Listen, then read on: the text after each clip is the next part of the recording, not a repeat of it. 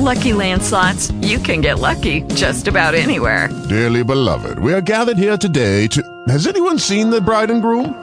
Sorry, sorry, we're here. We were getting lucky in the limo and we lost track of time. No, Lucky Land Casino, with cash prizes that add up quicker than a guest registry.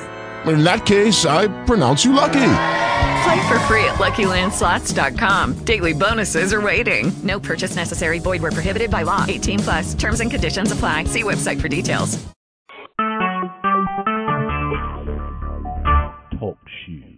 Recorded live. They they don't work. And they're saying, "Well, I trust God." Well, you know, well, but what what does the Bible have to say about work? Well, here's what he says. Second Thessalonians three and ten. He says, For even when we were with you, this we commanded you, that if any would not work, neither should he eat.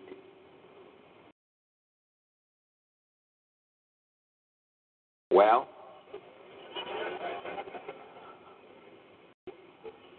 I guess let's reverse the question. How many of you like to eat?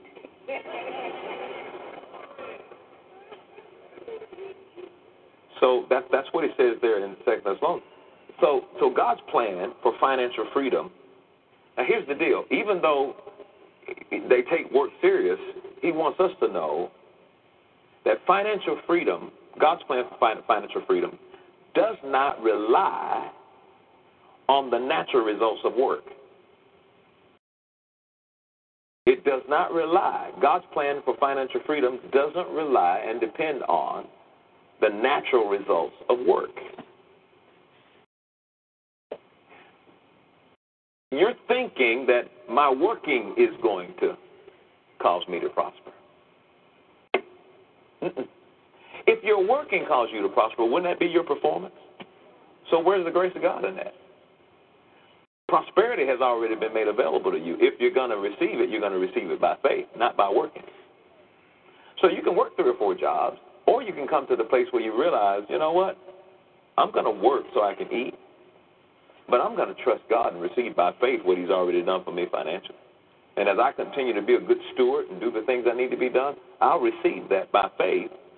And God will prosper me in the midst of my work. God will prosper me because of it. God, it's not the work that's going to do it. It's going to be my faith in His grace that's going to do it. In fact, it's already done.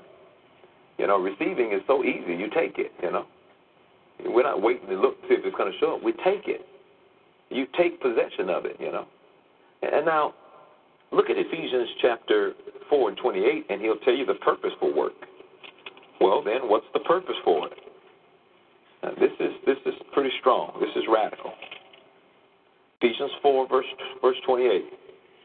I guess some of you are saying, Pastor, everything you said lately has been radical. So praise God, we're just we're turning into radical people. Amen. Well, what's the purpose for work? Ephesians 4, 28. Let him that stole steal no more, but rather let him labor, working with his hands, the things which is good, that he may have to give to him that needeth. Whoa. So this says we work so we can have to give to those that need. Now, I'm sure some of you think, well, dog, I got to give everything away. What about me? Who's going to take care of me if I give everything away? No, you ain't going to give everything away. But as you work, you're going to have something when the Spirit of God talks to you to give to somebody that needs. So uh, this is I, I wanted to get rid of all of the religion around this, and I wanted to see this for what it is. I work so that I can be a, a, a, a vessel for God to use so I can give to somebody that's in need. That's what it means to be a blessing. You remember what he said to Abraham in Genesis chapter 12? He says, Abraham, I'm going to bless you so you can be a blessing and prevent misfortune in the lives of other people. A blessing is when you become an instrument by which God can flow favor through you to somebody else.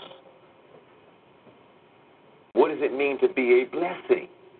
Well, notice what God says. Well, I'm going to provide work so you can have to help those that are in need. He just stated the purpose for, for some of the money you get from your work. We know we have money to set aside to prove to ourselves that we trust God. We know we have money now to help those who are in need. Well, what about my light bill? What about my gas bill? What about that? See, that's what I'm trying to show you. God says He's going to take care of all those. Was He going to take care of supernatural? No, He will make sure you always have enough money to pay everything that needs to be paid if you can help them in a, help Him in a few areas. You know the Bible says? He that, that, that gives to the poor lendeth to the Lord. And I think it finishes and says, and he will repay. See, we only look at the money we make as the resource to take care of ourselves. But we're not looking to God as the one who takes care of us. You have a job so you can get seed.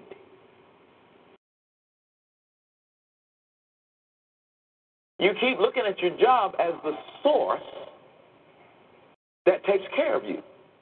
And that's why you're stuck. Lots of people are stuck because they don't see God as their source. They're not focused on God being their source. It's my job, it's my source. So what happens on the job is basically going to be based on how you see the job versus how you see God. This is the job. I work this job to eat. Yeah, God wants you to be able to eat. God wants you to have nice things. God wants you to do all of that. Okay? So nobody's saying we'll take your entire paycheck and just go around looking for somebody who's in need and giving it away. If he were to bring somebody to you that was in need, do you have anything to help them that are in need? Because when you do, all you're doing is setting yourself up for more to come to you. But if you live off your job and not live off God, I know that sounds weird. Living off God, you saying we're living off God? Yeah, I live off God. I live off God, which now makes you not afraid to give. Now, now it makes it makes you not afraid to help somebody. Amen. Prosperity is a byproduct of seeking God. It should not be the goal. Prosperity is a byproduct of seeking God. It should not be the goal. Now look at Matthew chapter 6, 33. Matthew 6:33. And I want to challenge you as Christians, study these scriptures out, the ones that I'm giving you tonight. Really look at them and let the Spirit of God begin to talk to you about those things.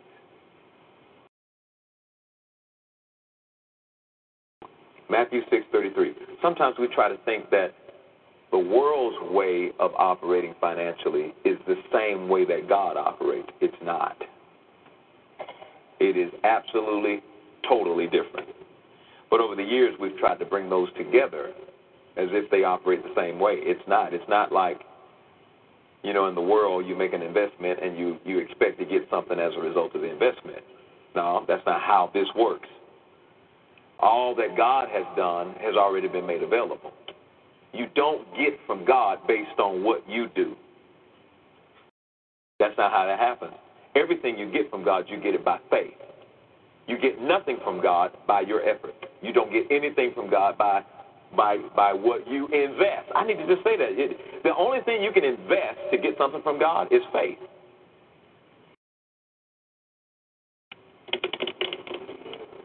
Mm-hmm.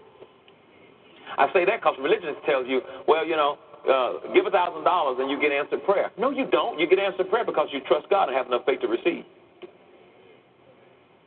You don't. You don't. You, you there, there we go again trying to buy favor. You can't buy favor. It's your faith. Everything that grace has already made available without you doing nothing. You can get every bit of it by trusting and believing God.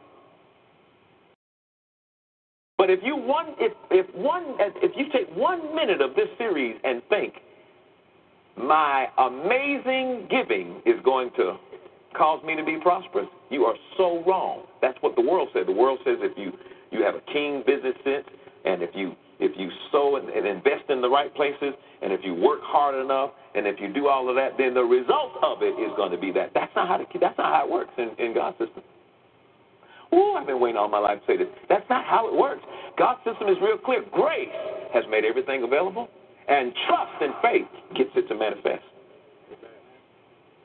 Well, where does the money come in at? you have to trust with the little before you can trust with the much. But it's not putting something in and bringing something out. We keep trying to make seed time and harvest time just like the, the world system. And I'll show you I'll show you it, it is not. Let's let's go in the natural and let's look at the essence of a farmer. He puts seed, he, he prepares the ground, he puts seed in the ground. His whole life is based on that harvest. How he know something's gonna come up? Is there an element of trust there? Nobody thinks about that. You know, there are some people who plant seed the wrong way and don't none come up. Are you listening to me? God's system is when I plant seed, I'm not planting seed to get something to grow. I'm planting seed because I trust God, and my trust gets what grace has made available. Not my performance of my seed I planted. But I, I planted the seed because I trust God. I proved to myself that I trust God. In order to prove that you trust God, you have to sow. You give. You tithe. You are a giver. Me being a giver shows me that I trust God. And my trust gets what grace has already made available to me. Now, here's what religion's done people plant seeds not trusting God, and they end up hoping and praying that it works. So take two people, both on plant seed. One of them gets a harvest, the other one is not. Explain why. They both did the same thing. Take two buckets, take two people, put a hundred dollars in the bucket, and let's see who gets a harvest, who doesn't, and then you tell me why. Because the system, if, it, if, it, if that's all it is to it, it ought to work for anybody that puts something in the bucket. That's not the issue. The issue is the trust that you had in doing what you did. That's why I say this is not about money. This is about trust. And to try to make this system like the world system, it's wrong. We've done it for years. We've done it for years. We've done it. Um, we've even tried to make God like men. Uh, you know, uh, you know, say, well, we, we do things like, well, you know, the same way you treat your wife. I mean, you know, that's the exact same thing God is. is. God made it clear to us. He says, I am not a man that I should lie. He, he made it clear several times. In, in Isaiah 55, he kept talking about the fact you're not dealing with a man. I am God. I made you. Okay? You can't even handle everything I am. I made you like me and still trying to form me in you so one day you can realize you are. You ain't ready for me to finish that sentence. Does everybody see what I'm saying? It's an issue of trust. But that religious traditional thinking that that that that people say do this and that'll make that happen. No. There's only one way you can see the manifestations that grace has made available. It's through faith. It's through faith and trust in what the blood of Jesus has made available to us. Does everybody see the difference there? So you got to see yourself as when I give, I'm doing it because I trust what God said. I trust what God told me. I'm going to be obedient because I trust what He said. I'm not given to try to manufacture something that Jesus has already manufactured. I want to stay focused on that trust. Every single time I have an opportunity to give, whether it's in church or whether it's God dealing with me to, to help somebody, I do that because I'm trusting God. If I didn't trust God, I would not give a dime in church, and I would never help anybody because I'd be I'd be saving it all and holding on to it because I, I wouldn't trust that what He said about this is, is going to come to pass. Well, I don't know when I'm going to need to trust God for bigger things, so I'm going to take every opportunity to stay focused in on maturing my trust in these lesser things. Money is the foundation by which I can exercise my strength from little to much. Amen. Y'all getting this? Some of you like,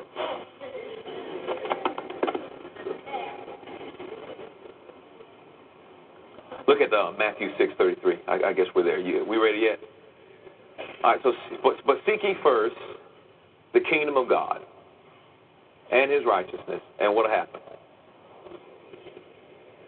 Do you see focus there? What, what are we focusing on? We're, we're, we're focusing on what?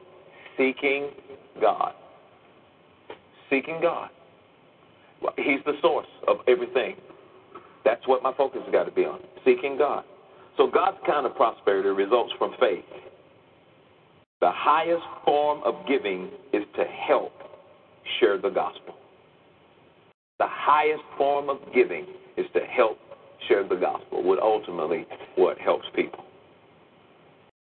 But we've got to understand that his kind of prosperity, the God kind of God's kind of prosperity results from faith.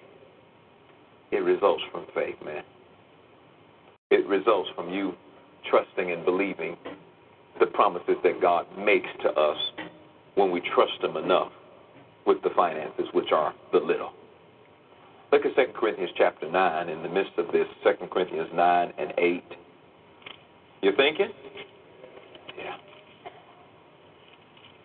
Now you understand the scripture where it says, Your tradition has made the word of no effect. And you can see why I have to teach this, this grace every single day so it can just break up the fallow ground so we can get into deeper things like this. If, if, if you don't understand anything else tonight, I'm saying let the results be okay, whatever, I trust God. okay, whatever, I'm, I'm going to trust God. I'm going to trust God for what I eat. I'm going to trust God for where I sleep. I'm going to trust God for my house. I'm going to trust God for my prosperity. I'm going to trust God. My focus is trusting Him. My focus is trusting Him. But if I get up here saying I'm gonna work five jobs so I can be rich by the end of the year, and I ain't going to church, I ain't gonna pray no more, I ain't read no more, I'm not gonna talk to God, I ain't gonna pay no attention to what He's saying. You see the obvious difference, right? You're trying to manufacture something through your own efforts. 2 Corinthians 9 and 8, powerful scripture. Look at what he says in verse 8. And God is able to make all grace abound towards you. Now you have to read the entire chapter 8 and chapter 9, it is absolutely talking about money. It is specifically talking about money. Apostle Paul was going over to the uh, church, uh, what was that, Macedonian church? And man, they gave beyond their ability to give financially. And it kept moving into uh, chapter 9 where it starts talking about how to give and then notice how he says he responds. He says, And God is able to make all grace abound towards you. He said, as a result of their, man, that's powerful to me, as a result of their financial giving, and I mean, this was like an amazing time of giving. It was like there was a grace of giving. In, in chapter 8, it was talking about a grace of giving that was on them. And so here's what God did He said, You know what? I'm able to make all grace increase that word abound means to increase. All grace to increase towards you. Now, what happens when all grace is, what is grace? Unmerited favor, undeserved favor. And God says, when you give, I am going to increase favor in your life because you trusted me enough. You gave trust in me, and I'm going to increase the favors. That means things you couldn't work for, things you didn't, you weren't educated to, to receive, things you didn't deserve. He's, he's going to See, when you do it your way, you can only do what you're equipped and qualified to do. And what you work for, you have to get what you deserve. But when you when you do it trusting God, He says, "I'm gonna I'm gonna give you so much undeserved favor." Well, how much? Well, look at this verse. He says, I'll make all grace abound towards you, that you always, having all sufficiency in all things, may abound and increase to every good work, because you trust me enough to take care of you. And this is this is what it is. It's, it's like they gave trusting God. These were listen, they were not rich people. They gave out of their very need. You, you know what that means to give out of what you need? I need this more, but I'm going to give it. And God came and He says, Now I'm going to make all grace abound towards you. And God is able, the Amplified says, to make all grace every favor and every earthly blessing that there could be, every earthly blessing. Wow.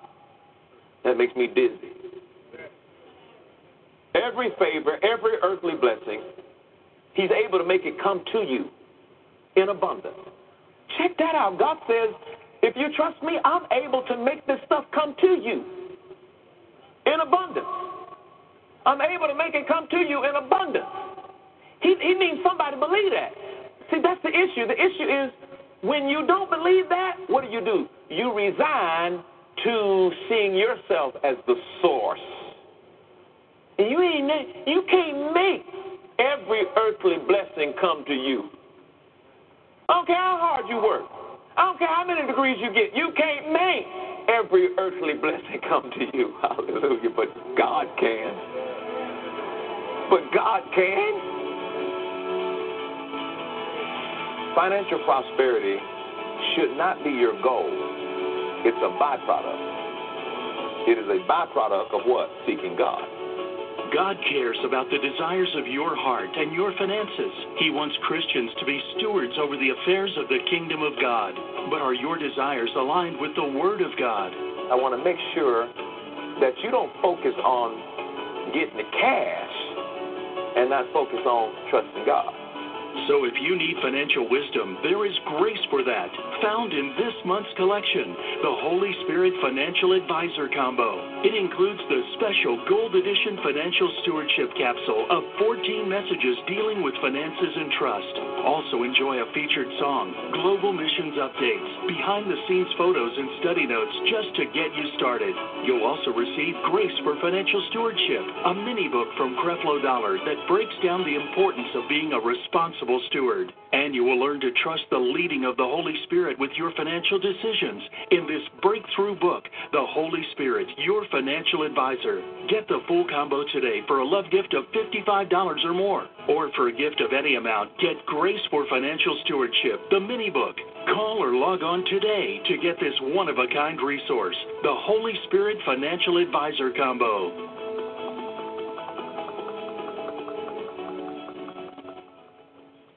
Today's society is full of chaos, confusion, danger, and uncertainty. Some of the things we see happening in the world are downright frightening. But that's why we must put our trust in God and God alone. Because we're under grace, we're free to trust in God and His favor instead of leaning to our own understanding and giving in to fear. Now, I really want you to get a firm grasp of all that God's grace has made available to you. So today I'm giving everyone who contacts us a free copy of one of my most requested messages. This CD will open your eyes to the wonder of God's grace and reveal why it is nothing short of amazing. Call today for one of Creflo Dollar's most thought provoking messages, The Effects of Praise. Creflo Dollar wants to bless you with this free gift and show you how to praise your way to victory. Contact us today. My staff and I were tremendously blessed by a testimony sent in from a viewer in Houston, Texas, and I want to take the time to share it with you on the air today. Here's what it said Pastor Dollar's message of grace has been such a blessing to my life. He has really helped me to let go of religious works and retrain my mindset to embrace what grace has made available to me. I act, speak, and walk like I am the righteousness of God. I recently went through a very painful divorce, which left things a little tight financially. I had been searching for jobs that I was more than qualified for and received no calls back. I labored to enter into God's rest and started to confess it daily by believing it, receiving it, and thanking Him for it. I had an interview last week and was called back for a second interview this week. I received a call this morning saying they really want to hire me and offer Glory to God.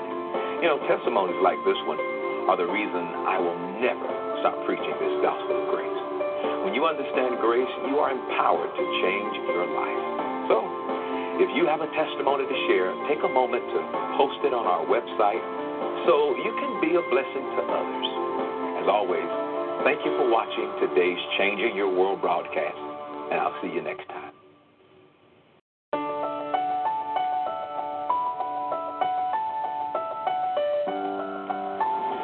Grace message has impacted my life by um, helping me to realize that I don't have to do anything special to earn God's grace. Now, of course, I realize it doesn't give me permission to just go be wild and sin, but um, I don't have to worry about being goody two shoes, for lack of better words. Grace means that I don't have to be perfect. I can make mistakes, and it doesn't mean that I'm a bad person or that I don't deserve good things. I know I'm not perfect. I know I'm going to make mistakes, and I used to beat myself up about making no mistakes. But now that I know I'm under grace, Jesus is going to love me regardless. He knows I'm going to make mistakes, but with each mistake I learn and I strive to do better. But it's the sense of freedom that I have. One guy obeys.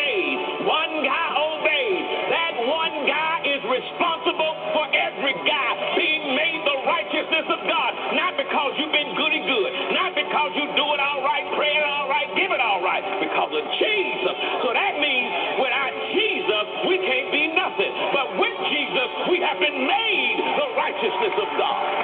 Grace means to me really God's just His favor upon me, you know, His blessing me, regardless of what I've done, knowing that, that that I couldn't do anything to actually deserve it. There's nothing I could do to deserve His favor, and yet He gives it to me, and yet He loves me, and He reminds me of the person that He sees me as. Believe that God loves you, and since you know He loves you, you don't worry about anything.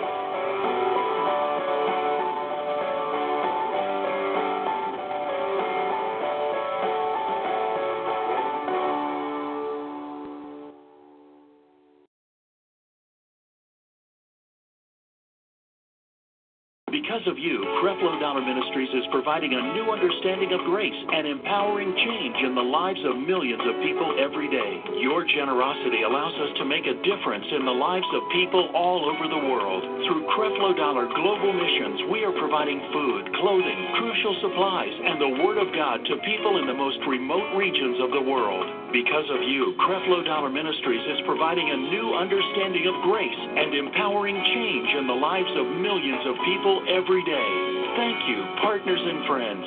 Your love and financial support makes it possible to bring this message into billions of homes. If gospel is what you want, the Word Network is what you need. Is what you need. We're constantly growing, constantly moving. The Word Network is the largest African American religious network in the world. If you're on the ground, you can watch us on television or listen to us on the radio. If you're in the air, you can see us on numerous airlines in the sky, including Frontier, JetBlue, and United Airlines. United Airlines. And if you're on the go, you can stream us on every mobile device you have with our new and improved mobile app. Mobile app. We are on Apple TV, Amazon Fire, and Roku. And we broadcast live from all of your favorite conferences and events each and every year. The Word Network, Word Network, seen in over 90 million homes in the U.S.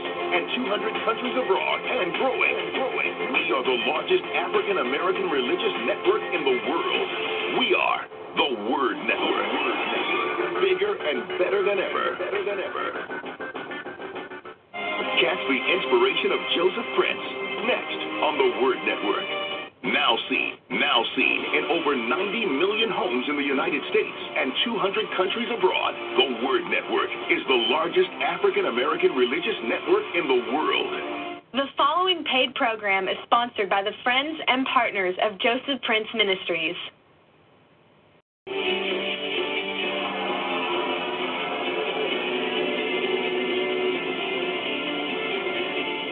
Today with Joseph Prince. The one redeeming is called Redeemer.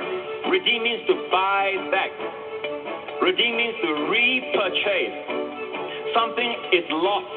Something is sold away. Redeem means it's bought back. Just when you think you have lost, you have not lost. As long as you have a Redeemer. This is the wonder of our Lord Jesus Christ. Discover how you can live free of guilt, toxic emotions, and condemnations when you receive Joseph's brand new four CD audio series, Guilt Free The Secret to Overcoming Condemnation. It's our thank you for your gift of any amount to the ministry today. This month, you can also choose to receive this audio series as a digital MP3 download. Find freedom, joy, and renewed intimacy with the Lord as you receive His priceless gift of no condemnation and live with assurance, confidence, and peace as never before. For a specific gift to the ministry today, you can also request Joseph's latest two DVD album, No More Shame as well as other inspiring resources. To order these resources, call us toll free at 1 877 901 4300 or visit us at josephprince.org today. Yesterday, the Lord spoke to me, and the Lord said to me something that, you know, when the Lord speaks, how many know it's uh, powerful but simple? And it's simply powerful. Amen? He said this to me My grace. And for the first time, I heard it this way. He said, My grace is my best for man's worst. God's grace is his best for man's worst. And he gave us heaven's best, our Lord Jesus Christ. The value of a thing is seen by how much you're willing to give up to obtain that object. Amen? You may have $50 in your pocket and you have a nice looking pair of shoes, ladies, you want to buy. Okay, it doesn't cost $50 nowadays. Right? What am I talking about? A few hundred dollars, okay? Do you value your money or you value that?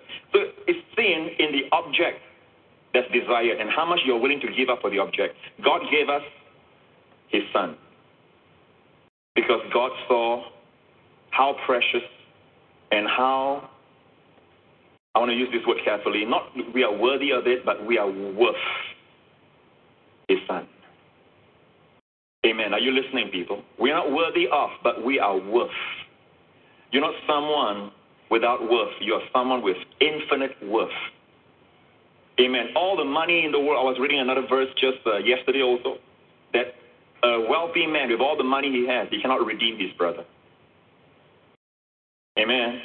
Nothing can redeem your soul. Your soul is eternal. Your soul is precious. And only the blood of Jesus can redeem your soul. Amen. Praise the Lord. And we know that uh, the gospel is all about believing right. The just shall live by faith. When you believe right, you will live right. Amen. There are a lot of people who are afraid when you preach Ephesians 1, verse 7. In him we have redemption through his blood, the forgiveness of sins according to the riches of his grace. People are so afraid that when you preach this, and this is the word of God. And it tells us we have. We're not trying to have it, we have. We have what? Redemption. We have the forgiveness of sins. We have it. Amen. We're not trying to get forgiveness, we are forgiven. Amen. We are forgiven of all our sins, past, present, and future. People are so afraid when you preach like this that you will produce licentiousness in the church, that people will go crazy and commit all kinds of sin. But how can we, by believing the truth, produce a life of life, a lying lifestyle, when we are believing the truth? How can God give us something that He did not, in His wisdom, see the prudence of it? The next verse says, which He made to abound. This forgiveness, this redemption, God made to abound towards us. I said, this forgiveness of sins, God made to abound towards us in all wisdom and prudence. I read about a wealthy man who was interviewed, and he gives large you know, amounts of money away for philanthropic causes and objects.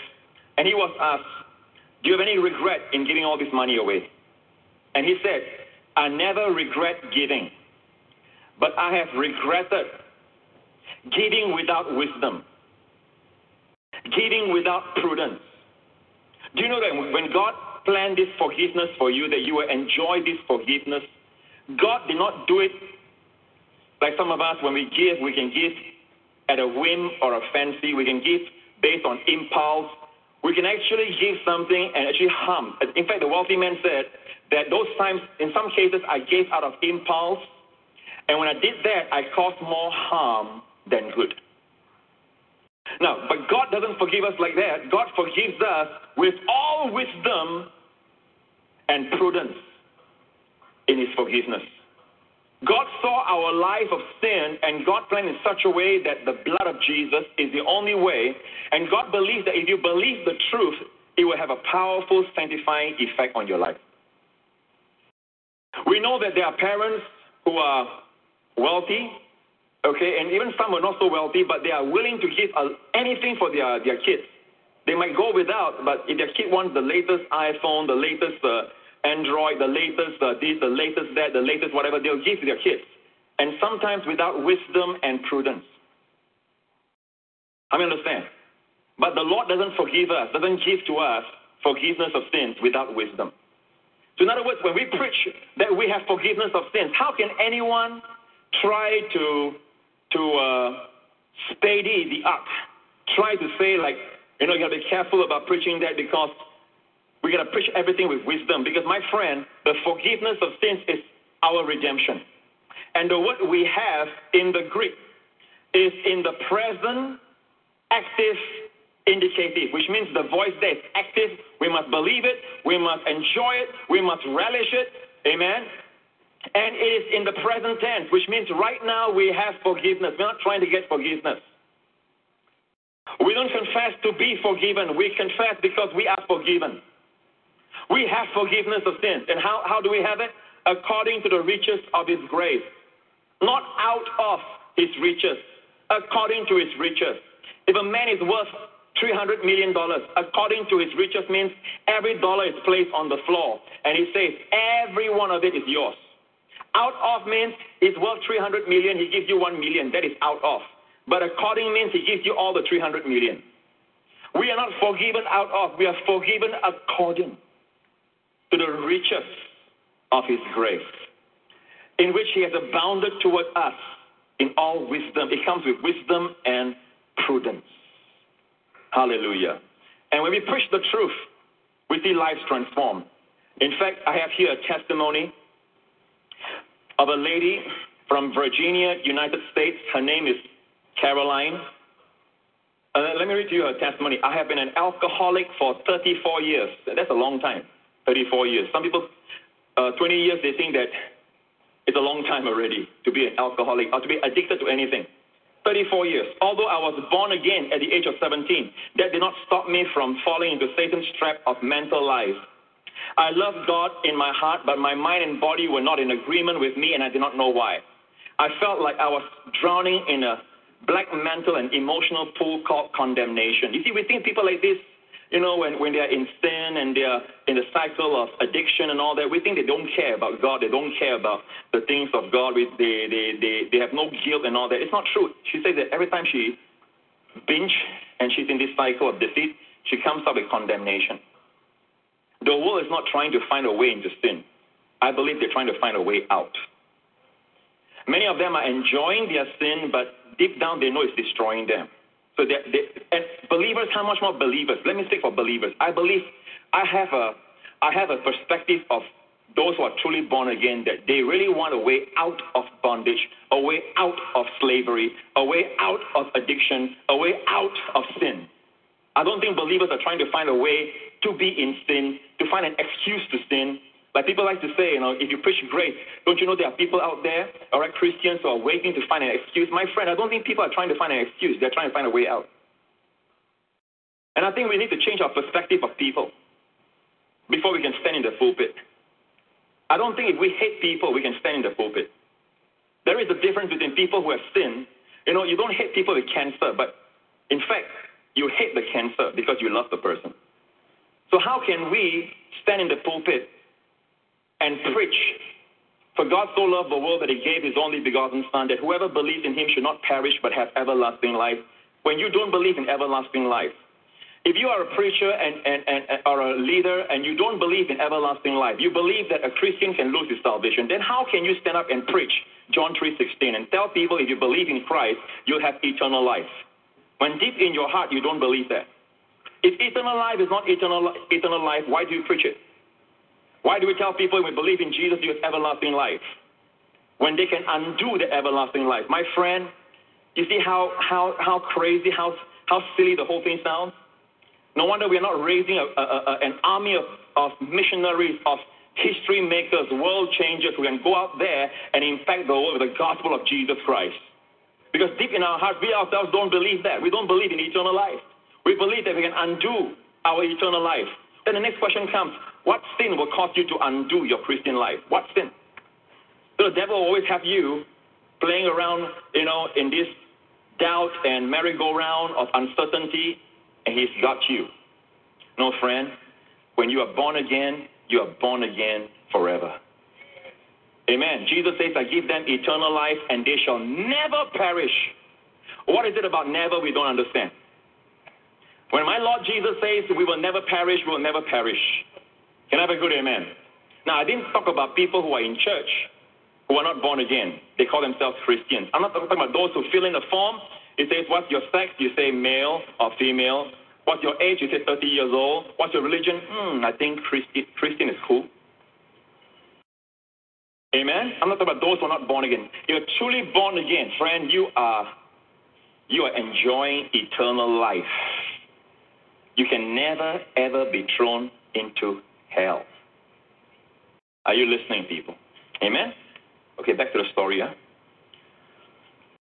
She says that she was in bondage to alcohol for 34 years. She, she said, I love God in my heart, but my mind and body were not in agreement. Once, when I was recovering from the effects of an alcohol binge, I tuned into a Christian television channel. God had led me to a sermon by Pastor Joseph Prince. By the way, I was in London uh, last week, and uh, in my hotel room, I switch on. You must understand that in London, there, there are TV programs and, and broadcasts. There are so many choices to choose from. But it so happened that that particular day, I switched on my TV, and I saw someone familiar. I just saw him in the mirror that morning, all right?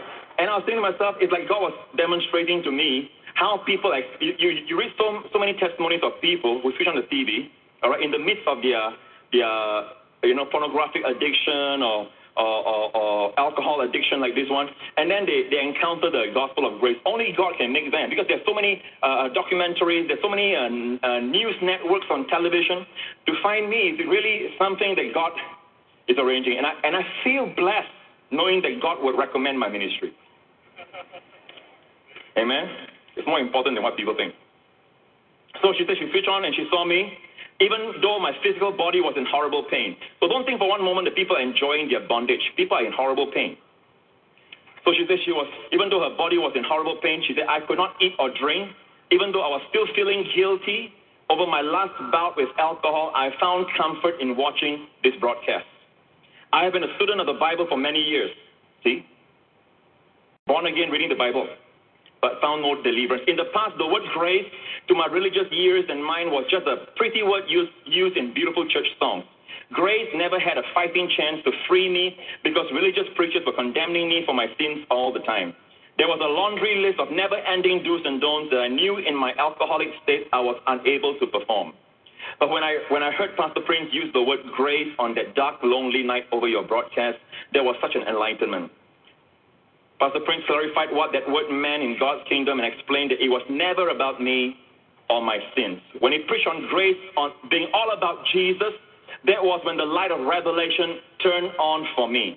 My mind believed, my spirit knew, and my physical body was relieved because I had just heard the good news it was finished. Just like when Jesus shouted from the wooden cross. This alcoholic was a highly favored and deeply loved child of the Most High God.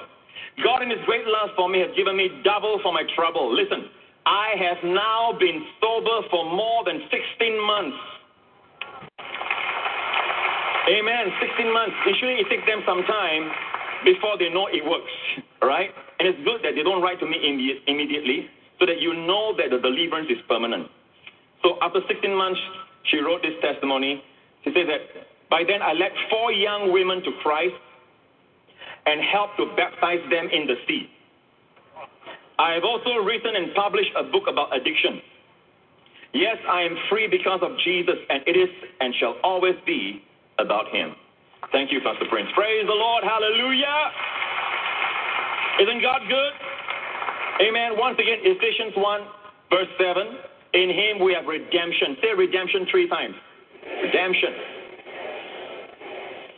The one redeeming is called Redeemer.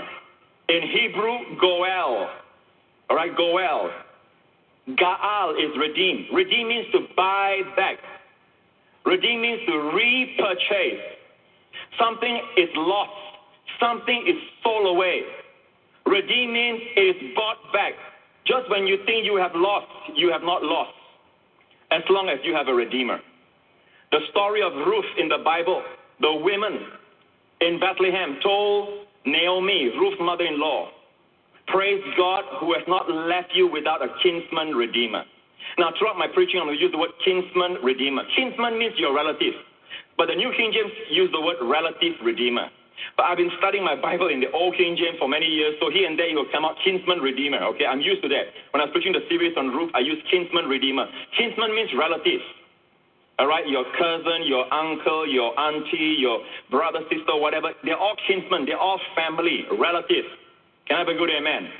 Kinsman redeemer, that means a relative who can redeem, who can repurchase for you the forfeited inheritance or buy back, uh, uh, buy you back from slavery. That is your relative redeemer. To be a relative, all right, you just have to be in the family. To be a redeemer, you must be wealthy because the poor cannot redeem the poor. Amen. The bound cannot cannot redeem the bound. Amen. You got to be wealthy. You got to be able, and most importantly, you got to be willing to redeem. We all know we have relatives who are wealthy who are not willing. Okay, never mind. You just brought them for the first time to church and they're sitting beside you, so you're going to say amen. I understand that. All right? But how many understand this is the wonder of our Lord Jesus Christ? The reason why he became man. Why didn't God just redeem us from heaven as God? Why did he come as a man? Because only as a man can you be a relative redeemer, a kinsman redeemer. Amen. Now, of all the titles that the Lord Jesus Christ uses on himself, now we all use the, the, the, the term Lord, Messiah, Christ. Jesus is the Christ, the Son of the Messiah. Greek is Christ. And uh, Son of David, the bright and morning star. He himself called himself uh, the resurrection, the life, the way, the vine, the branch. Now, of all the terms the Lord uses, we know he's the Son of God. Amen. But the one that he frequently used of himself, the number one title Jesus used of himself is Son of Man. Though he's the Son of God, he uses the phrase Son of Man. Why? He wants us to know, he wants the devils and Satan to know, he wants the angels to know that he came into this world to become our relative Redeemer. Can I have a good amen? So when you have lost something because of your sins, I'm getting ahead of myself, but let's read something very powerful from the book of Leviticus. Aren't you glad on a Sunday morning you are hearing the book of Leviticus? Yes, it's not an animal from Nat Geo, it is from your Bible, Leviticus. Amen. That's the part where most people's Bibles, uh, those pages are still stuck. All right? So from we're, we're going to preach from the law. We're going to take grace out uh, because the, the, the law today can be taught in a way that Jesus taught it on the road of Emmaus. It's all about himself. Can I have a good amen? So Leviticus 25, verse 25. 25, 25. If one of your brethren becomes poor. Now that's an indictment because God said to the, the children of Israel that if you obey my commandments, there'll be none poor among you. So the fact that someone becomes poor, that means in the nation of Israel back then, they have violated something, they have uh, broken God's commandments, or that's, that's, that's God's promise that none will become poor. And I can show you that verse as well. But for the time that we have, I'm going to focus on this. If one of your brethren becomes poor, so what happens is when, the, when you have troubles, and the troubles are your own making, does God leave you to yourself? Now, this is a gracious provision here. If one of your brothers becomes poor and has sold some of his possession, talking about forfeited possession now, you have forfeited your house or your field, your inheritance, and if his redeeming relative comes to redeem it, then he may redeem what his brother stole. Hey, hey, even when you have lost it, all mankind, when God wrote this law, it's not just a law for Israel. Yes, they applied this law back then, but it was it was God showing man that all men have forfeited their inheritance. You see, God made all of us I should say Adam, wealthy. Right? Come on. Adam and Eve had no legs. Everything in this world was death. Every diamond, every gold, every amethyst, every sapphire, every ruby, everything was death. All the fruits of the field, every possession, every land, every tract of field was death. They owned it and they were the only ones. So you must understand that they were wealthy, however you want to define wealth. They were the richest person that ever lived on planet Earth. But they, they forfeited all their inheritance because of one sin of disobedience. Amen. So God is telling us the gospel story here, not the entire gospel story. We'll, we'll look at other verses as well. But there is a story of what has happened to men. Men have become poor. Not because God changed his mind and decided to uh, put man in a poor environment, but man forfeited everything through his sin. The Bible says all have sinned and come short of the glory of God. You know, man had clothing. You know, people think that man was born or made naked, Adam and Eve. Adam wasn't born. You know, God made Adam and Eve, right? The first man and woman. And actually, the Bible says they had a glo- man, God crowned man with glory and honor. That when you look at Adam and Eve, Okay, you don't see their physical body as as uh, destitute of clothing. You see them clothed with something radiant, something bright, something something uh, effervescent, something uh, uh, was shining. It was shining out of them. And all the animals that's even larger than them, the mammoths, the dinosaurs, all obeyed man. When man spoke, they obeyed. God gave man dominion, and God crowned. The word crown in Hebrew, atar, is a, a surrounding clothing. And when man speaks, everything obeys. And then the Bible says when man sinned, man forfeited. Your, your English says man fell short of the glory. The Jerusalem Bible says man forfeited the glory of God. When man sinned, poof, the whole brightness disappeared. And then Adam and Eve realized they were naked. So for the first time, they look for something outside to clothe themselves. Everything in the, in, in the earth, animals, grow their clothing from inside out. Man is the first to get clothing from outside in. Thank you for tuning in to our broadcast. You have watched highlights of a sermon by Joseph Prince.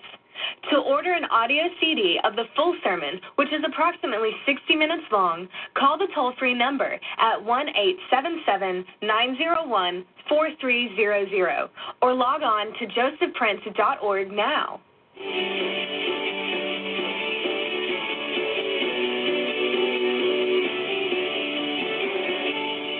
Next on Joseph Prince. Oh, God doesn't have to bother about us. But you know what? He cares. He's not willing for us to be lost. And God came down to where we were.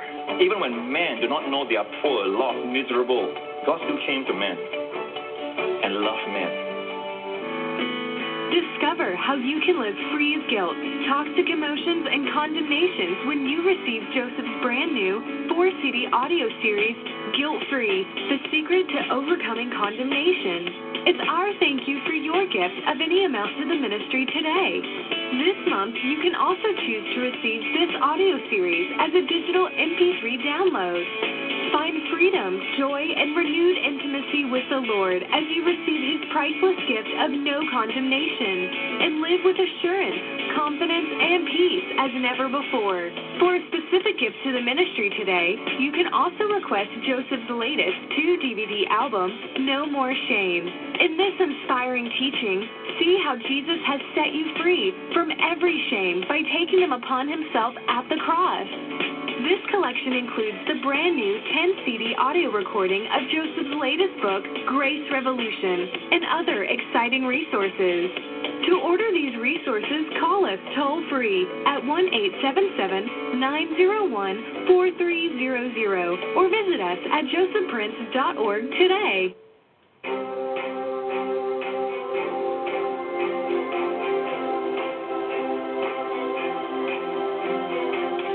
Contact with Pastor Prince about eight years ago Absolutely. on television about 12 midnight.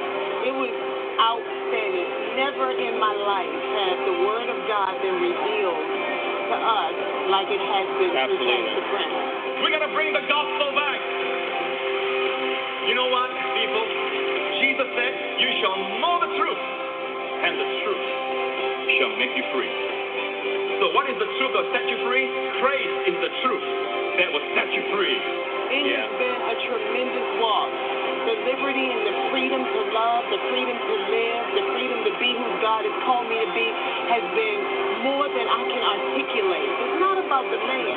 It's the message in the man that God has put in there. And we are here to stand to say that God is alive, rich and well, and so am I. Thank you, Grace Revolution Partners, for your prayers and generous support that helps us broadcast the gospel into millions of homes around the world. With your help, we're also able to be on the ground to reach out and make a difference in impoverished communities across Asia. If you've been blessed by today's message, we invite you to partner with us to impact the world with the gospel of grace. Call us toll free at 1 877 901 4300 or visit us at josephprince.org slash partner today.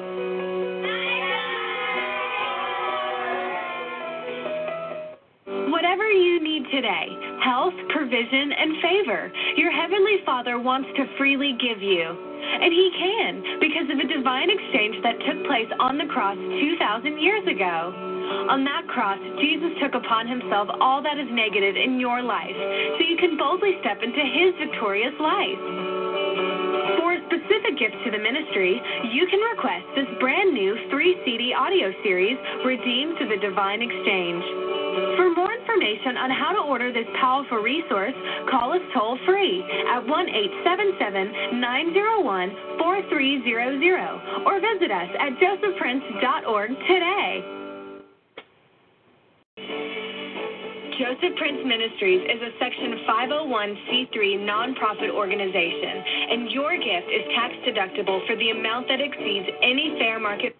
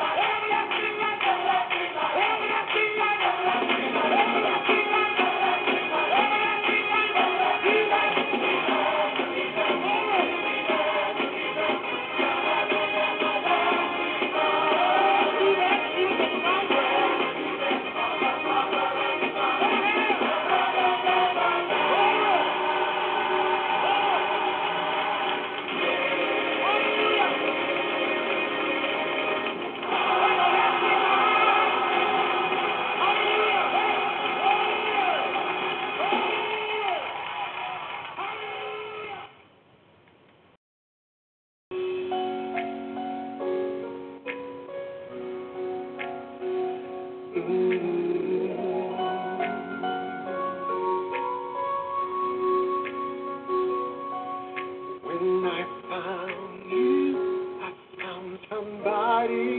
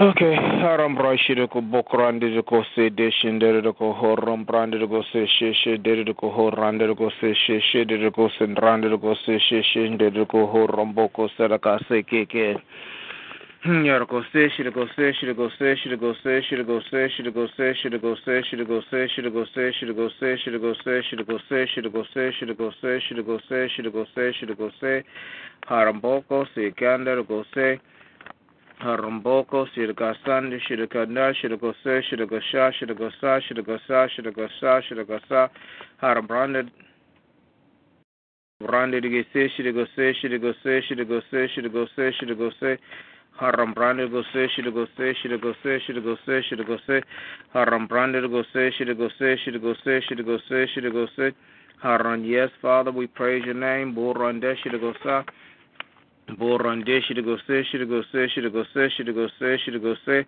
Horam branded go say, should go say, should go say, should go say, should go say, Hi, Arakobose. Hmm. Thank you, Holy Spirit. Uh huh. Thank you, Father. Thank you. Yes. Mm hmm. Praise you, Father. Yes, yes. Mhm.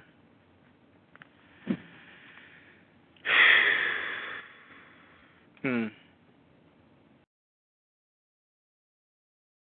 Thank you, Father, yes. Gird us up, Lord. Keep us. We give you the glory, Father. We give you the glory, Father.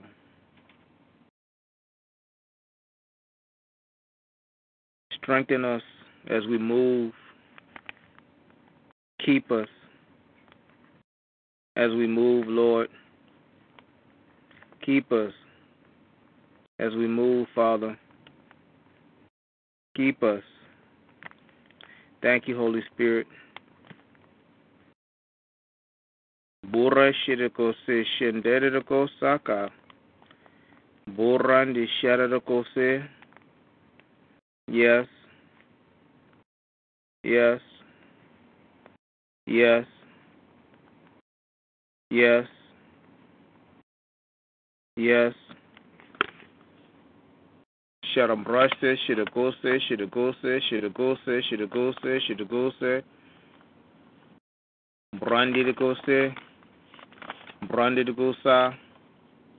Brandy the go say. Brandy the goose sa. Yes, Holy Spirit, move, move, move. Borandike she shidiko sa shidiko se shidiko sa shidiko se shidiko sa randike harandike diko san rande diko se harandike shidiko sanda diko se shidiko se shidiko se shidiko se shidiko sanda. Holy Spirit, we praise you. We glorify you. Boradisharaka. Bora shidekire kose shire kose shire kose shire kose shire kose harandekire kose shire kose shire kose shire kose. Yes, Holy Spirit, we praise you. Horandekire kombraka harandekire koseke harandekire kosaka deshire kose shire kose shire kosaka harandeke rikoseshe shirikoseshe shirikosaka horombrandi rikose dede riko horandi rikose shirikose shirikose harambrandi rikose shirikose shirikose shirikose shirika harandike shirikose shirikose shirikose shirikose shirikose shirikose harandike shirikose shirikose shirikose shirikose yes yes yes we praise your name. We glorify you. We praise your name. We glorify you. We praise your name. We glorify you. We praise your name. We glorify you. Bushirikasa, Sarakosa, Sarakose, Shirikosandara, Shirikose, Shandaraka, Saraka. All right. Good morning, good evening, good afternoon whatever I'm actually redoing my list as we speak. So I don't know who's on. If anybody want to do nothing, if not, I do the list. Doesn't matter.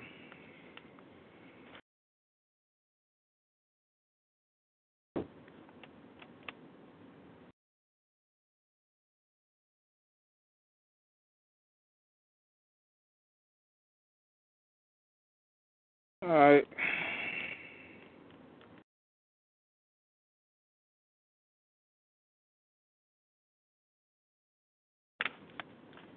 Um, yeah, y'all just gonna wait a minute. Rose on watching it.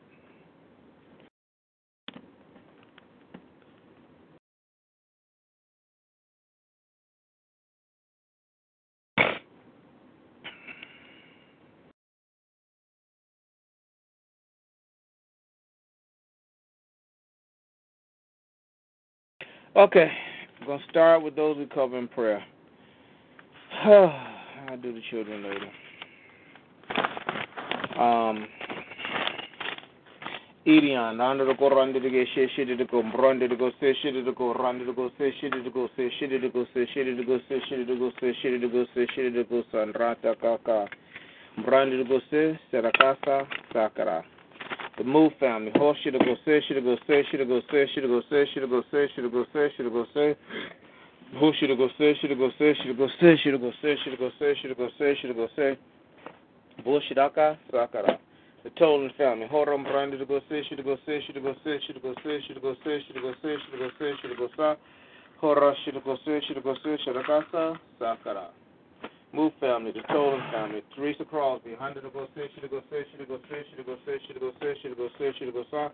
Hundred to go say, should go say, Sakara. Should go say, should go say, should go say, should go say, should go say, should go Saraka, Sakara. Nancy Brewer, hundred to go say, should go say, should go say, should go say, should go Saraka, Sakara. Yolanda Smith, ho should go say, should go say, should go say, should go sa, Sakara. Keisha, hundred should go say, should go say, should go say, should go say, should go sa, Sakara. Morgan Macmillan and family, hundred to go say, should go say, should go say, should go Saka, Sakara. Manuel Rosa, Haraka should go should go should go Saka, Sakara. Ah, okay, Haraka should go should go should go should go Saraka, Sakara. Rochelle, Harandi go say, Shindaranda to go say, Shindaranda to go say, Shakara. Richard Thomas, Hundra, should go should go should go should go Sakara. Johnson and Jackson family, should go should go should go should go say, should go say, Sakara. Renee in the paint store, Hora should go should go should go should go should go Saraka, Sakara. Sharon, hundred go should go should go should go should go say, Sakara. Brandon Allen, hundred go should go should go should go Saraka, Sakara. Uh, Diana Sandy, hundred go, to go, to go, to go, to go, to go, Saraka, Sakara. Got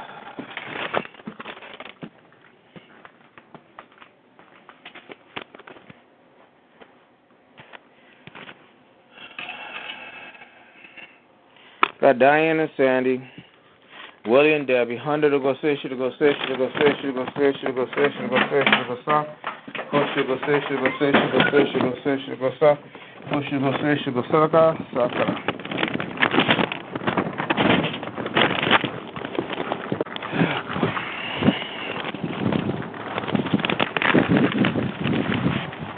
Kevin Holden family, who should go say, should go say, should go say. Push, she go say, she go say, she go say, she go say. Ah, there's a door.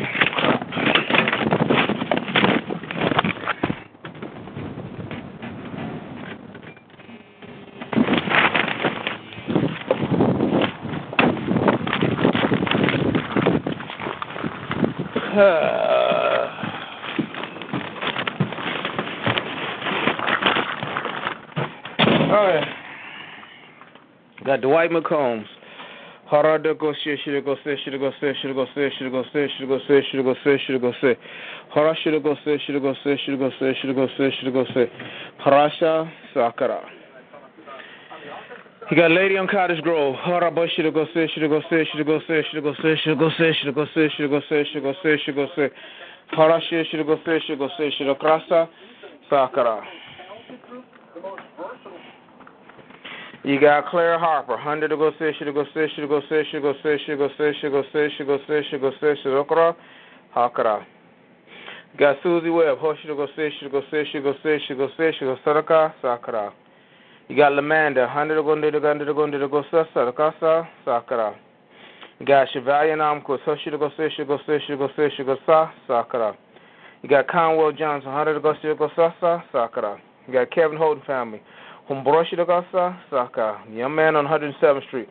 Horoshi Dagasa Sakara. And two groups of people we pray for. Harande Dagose, Shidagose, Shidagose, Shidagose. Harande Dagose, Shidagose, Raka Sakara.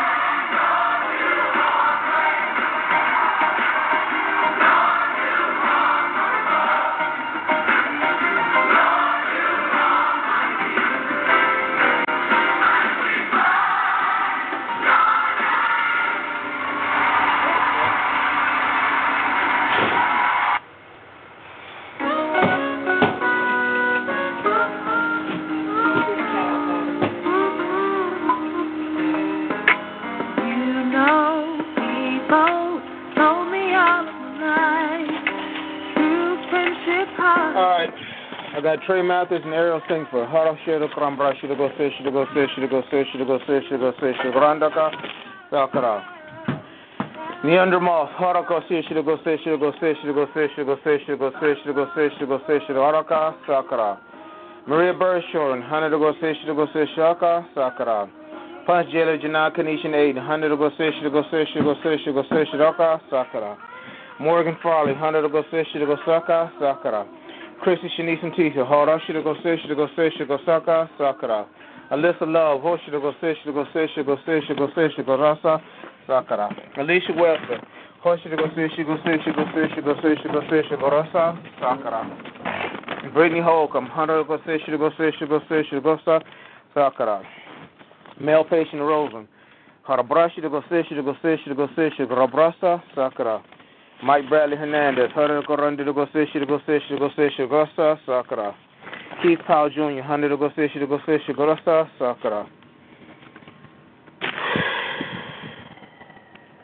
Sarah Thompson, Hush to go say to go say to go say to go say to go sakara. Benjamin Bedfield, Horaka to go say to go say to go say to go rasa sakara. Lyle and Anthony, who should go fish, go fish, go fish, go fish, sucker, sucker. Courtney, Colin, Brandon, who should go fish, go fish, go fish, go sucker, sucker. Nick, Brandon, Holly, and Samantha, who should go fish, go fish, go sucker. Reggie friend, Didi, who should go fish, go fish, go fish, sucker, sucker. Marissa DeMarcus and Maya, how should I go say, should go sucker, sakura. I got Nick Brandon, Holly Samantha, should I go sa, sakura. Kayla Boylan, Sarah Thompson, Okay, that's everybody. Adrian, family, Raheem, Powell, April Morris, Capri LaCour, Kiera Shaw, Victor, Brianna Logie, Anaya, Tyler, Jasmine, Devon, Amber, Brianna, Teresa, Makano, Zaya, Jacquez, Jameson, Tristan Petrie. Horashe, should go say, say, should go say, say, should go who should go saraka, sakara. Okay, Rosen Hospital Community. Bora brandi go seshi go seshi go seshi go seshi go sa sakara. Wajin, Harak Shishi go seshi go seshi go seshi go saraka sakara. Reginald Foster, Hushi go seshi go seshi go seshi go seshi go seshi go saraka sakara. Rose Johnson, Hushi go seshi go seshi go seshi go seshi go saraka sakara. Donald Luster. Hoshi go seshi go seshi go sa sakara. The hundred gun to Gasora, sakara. My parents, Hoshi go seshi go seshi go sa sakara. City of Atlanta, Hoshi go seshi go seshi go saka sakara. President Obama, Harakara go seshi go saka sakara. Mastermind Group, Hoshi go seshi go seshi go saka sakara. TCC, Shishi go seshi go seshi go rasa sakara. Donna Johnson and family, Hoshi go seshi go saka sakara. Maria Mathis, Shishigo Sishigo Gasa, Sakara. Chris, Viergo Shigo Sishigo Saka, Sakara. Hodges Jr., Hunter the Gun to the Gun to the Gosa, Sakara. Steve Saul, Hoshigo Sishigo Saka, Sakara. Attorney Elijah, Shigo Sishigo Gosa, Sakara. Pamela Scotty, Hunter the Gun to the Gosa, Sakara. Daniel Watson and Watson family, Gosa, Sakara. Donna Johnson family, Dakara. Okay. Then I got Mark E. Charles II. Shishigo, Sishigo, Sishigo, Sishigo, Saka. Saka. Pastor Mark, Ronda the Gundy, the Gundy, the Gundy, the Gundy, go sa, Sakara. And myself, Wushigo, Sishigo, Sishigo, sa, Sakara.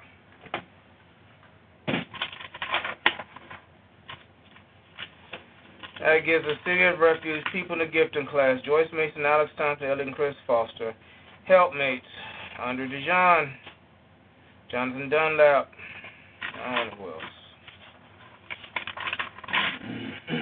Damon Holly, Denise and Terry, Sam McNabb, Barbara Carson and family, Strivers and DJ Jerry, Salter's cousin Sherry Louis, Yarbrough, Carlos Smith, Corey Dennis, Gully Jenkins, Seaton Sr., Platt Academy, Smith, Ferguson, Subway, Vaughn, Enlow, Nate, Regina, CFF, Crockett,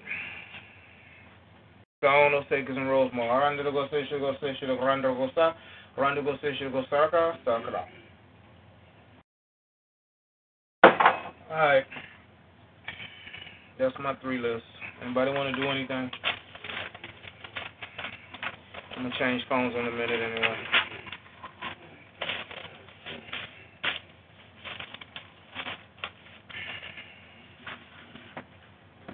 Ah,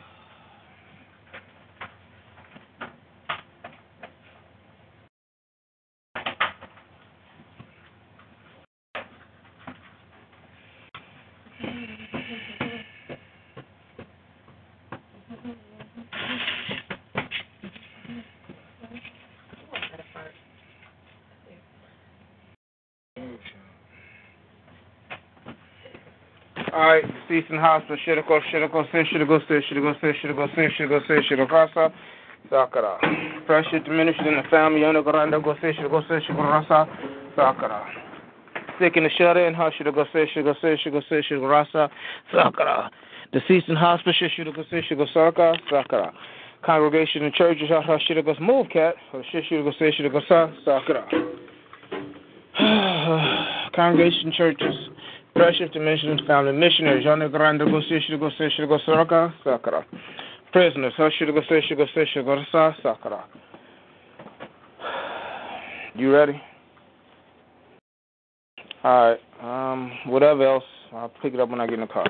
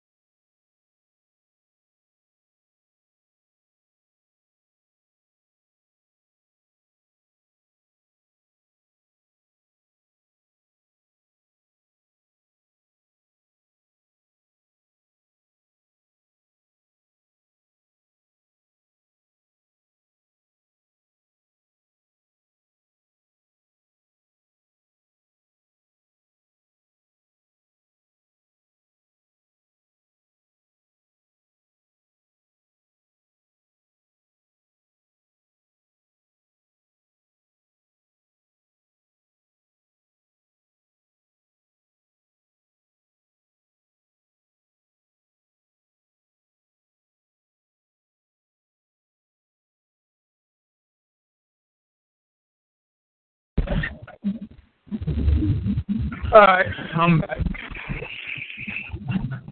Um, Congregation Church is deceased in hospice, sick and shut in, abusing addiction. Aranda Gosisha Gosisha Gosisha Gosisha go fish. Aranda Gosa. Aranda Gosisha Gosisha Gosisha Aranda Gosa. Arandrata Sakara. Present missionaries, I guess that's everybody. I do my other list. Uh, financial breakthroughs. Yara Korani negotiation, negotiation, negotiation, negotiation, negotiation, negotiation, negotiation, Koranaka, Koran negotiation, Kosaka, Sakara. Walking in the realm of the supernatural, Haro negotiation, negotiation, Rana negotiation, Koranda, Oshi negotiation, negotiation, Rasa Kosa, Sakara. Mm-hmm.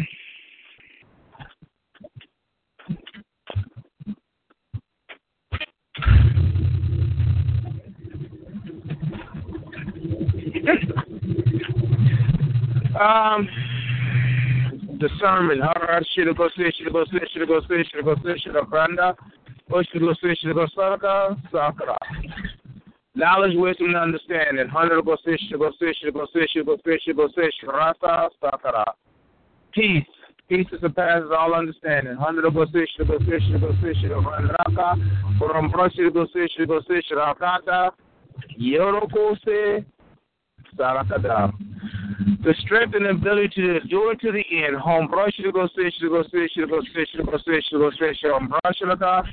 Ombroche de Gose, Shigose, Shorambrash de Gosa, Ombroche de Gose, Shigose, Randrash de Gose,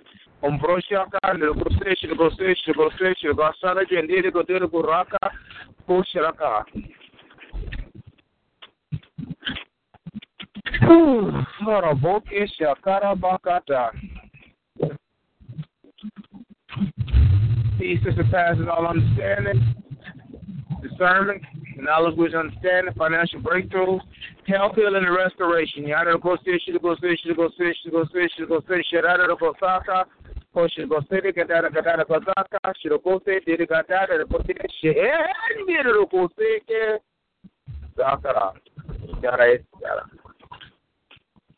yada. Lord about you, four by should go say, should go say, should go say, should go say, should go say, should go say, should go say, should go say, should go say, should go say, or she should go say, should go say, should go say, should go say, should go say, or she should go say, should go say, should go say, from Braga, Sakara. Supernatural, superhuman strength, ability, gifts, and talents on a synergistic and increasing basis.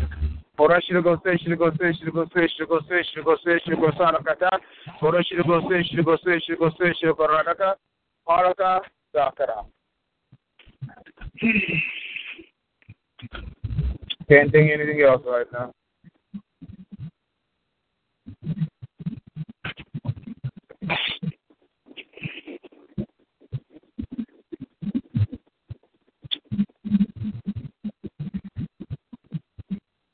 Yep, I that's everything. I'm on the process of dropping my daughter off. Um, I read, do a reading when we get back home. Nobody else got anything. I ain't got nothing to say right now.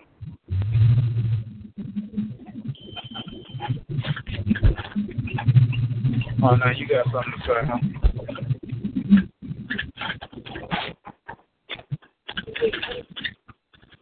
Oh.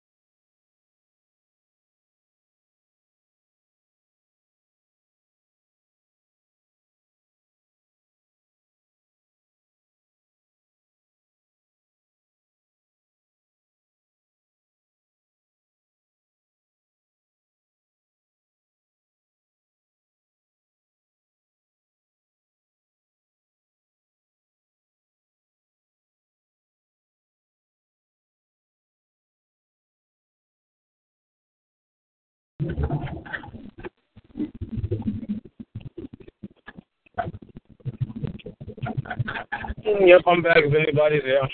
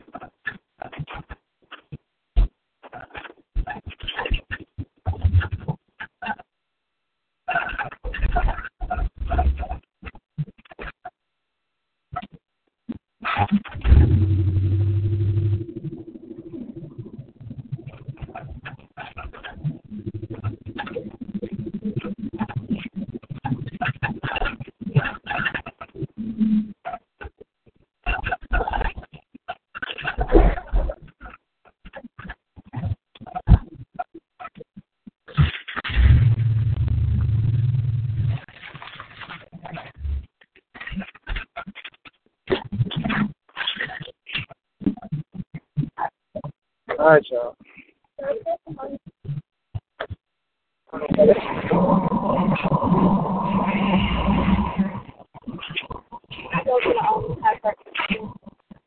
Sure, Mark.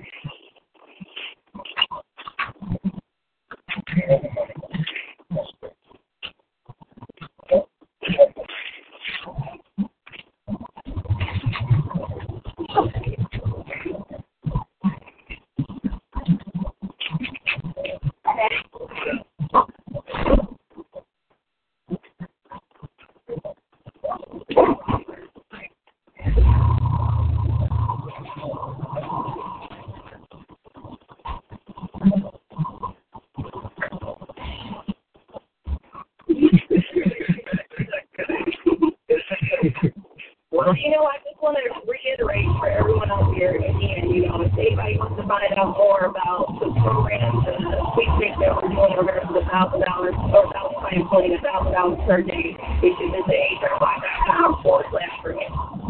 HRBlock.com forward slash grant so you can find out how you qualify to make a thousand dollars a day. Everybody can go see um to uh, sign up on that HR block get you back more money than anybody. Uh-huh. You can call 1 800 HR Block a tax expert right now, what I need. Appreciate it. Oh, thanks so much for having me, guys.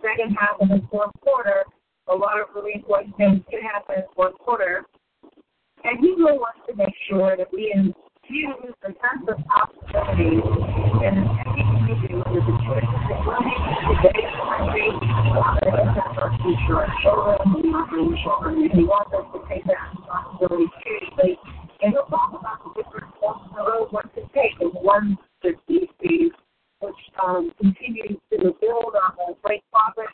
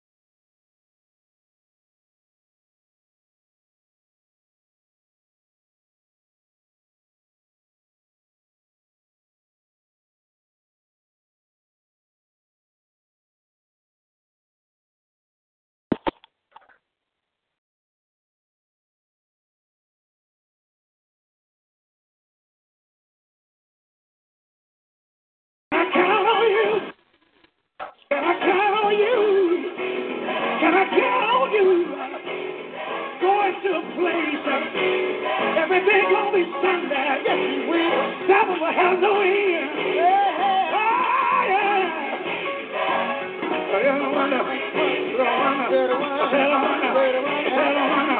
Wait a minute, wait a minute, wait a minute, wait a minute, oh. wait a minute, wait a minute, wait a minute. You can. You can.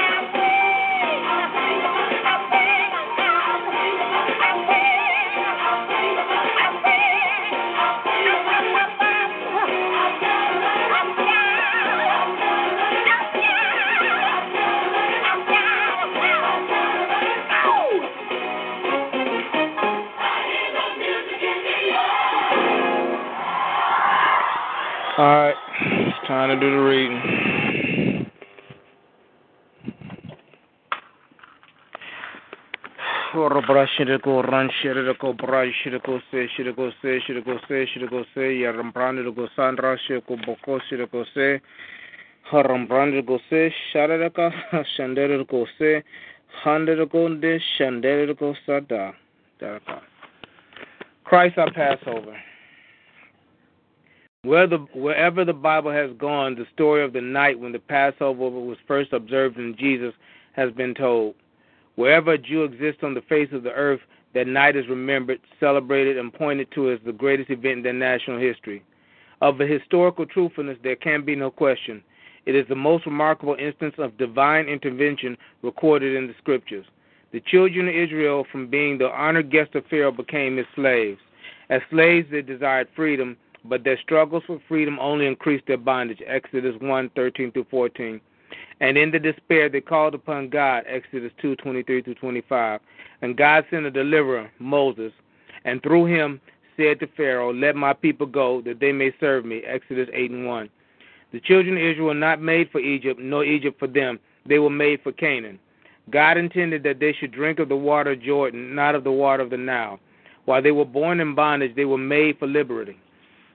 God had told Abraham that his seed should be a stranger in a land that was not theirs, where they should be afflicted for 400 years, and afterwards should come out with great substance. Genesis 15, 13 to 14. When the time for their deliverance and return to Canaan had come, God found it necessary to wean them from Egypt by making their lot in Egypt unendurable. To this end, he stirred up the heart of Pharaoh to increase their burdens.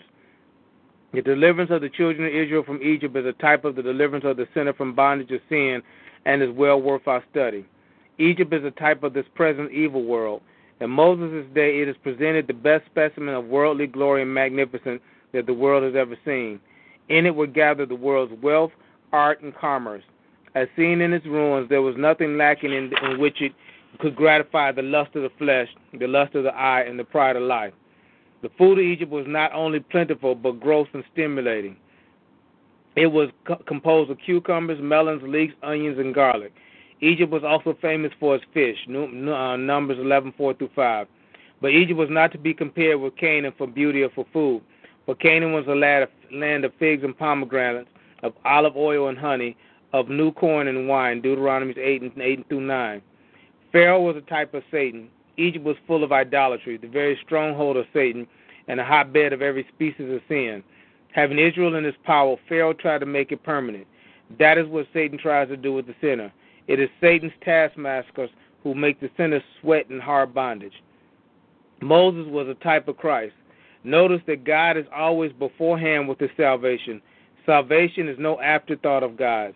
God's preparing Moses in the wilderness for the work he was to do in delivering Israel. The quickest way to get relief is via the throne of God. Israel phoned to God, God phoned to Moses. God always knows where the man needed for the occasion is. In fact, owing to his foreknowledge, he has him ready. When Moses appeared in Egypt and made his mission known, there was trouble. He was looked upon as a labor agitator, and Pharaoh increased the burdens of the children of Israel. So Satan makes the way rough for the sinner who desires to get away from him. When Pharaoh refused to let the children of Israel go, then God took a hand and proceeded to bring judgment in the form of plagues upon Egypt. The purpose of the plagues was to make Pharaoh and the Egyptians see that the God of Israel was stronger than the gods of Egypt.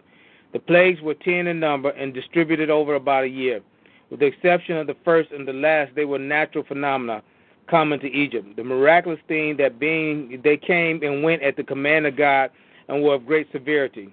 The ten plagues were judgments against the gods of Egypt water into the blood against the Nile, the idol river, frogs against the worship of frogs, lice against the earth, earth god Seb, and the priest who could get no officiate when vermin was upon them, flies against the atmosphere, Shu, the son of Ra, the sun god, murrain against the sacred bull Apis, boils against the Suchit or Typhon to whom were victims were offered, the ashes flung to the winds, locusts against the sacred beetle, hail against Shua, darkness against the sun god Ra, of whom Pharaoh was believed to be the child, death of the firstborn against a nation guilty of wholesale and infant, infanticide, in order that all male Hebrew children should be cast into the river Nile. Exodus 1 and 22. The first nine plagues made divided into three groups of three plagues each. In the first of two, each group Pharaoh was warned, and the last no warning was given.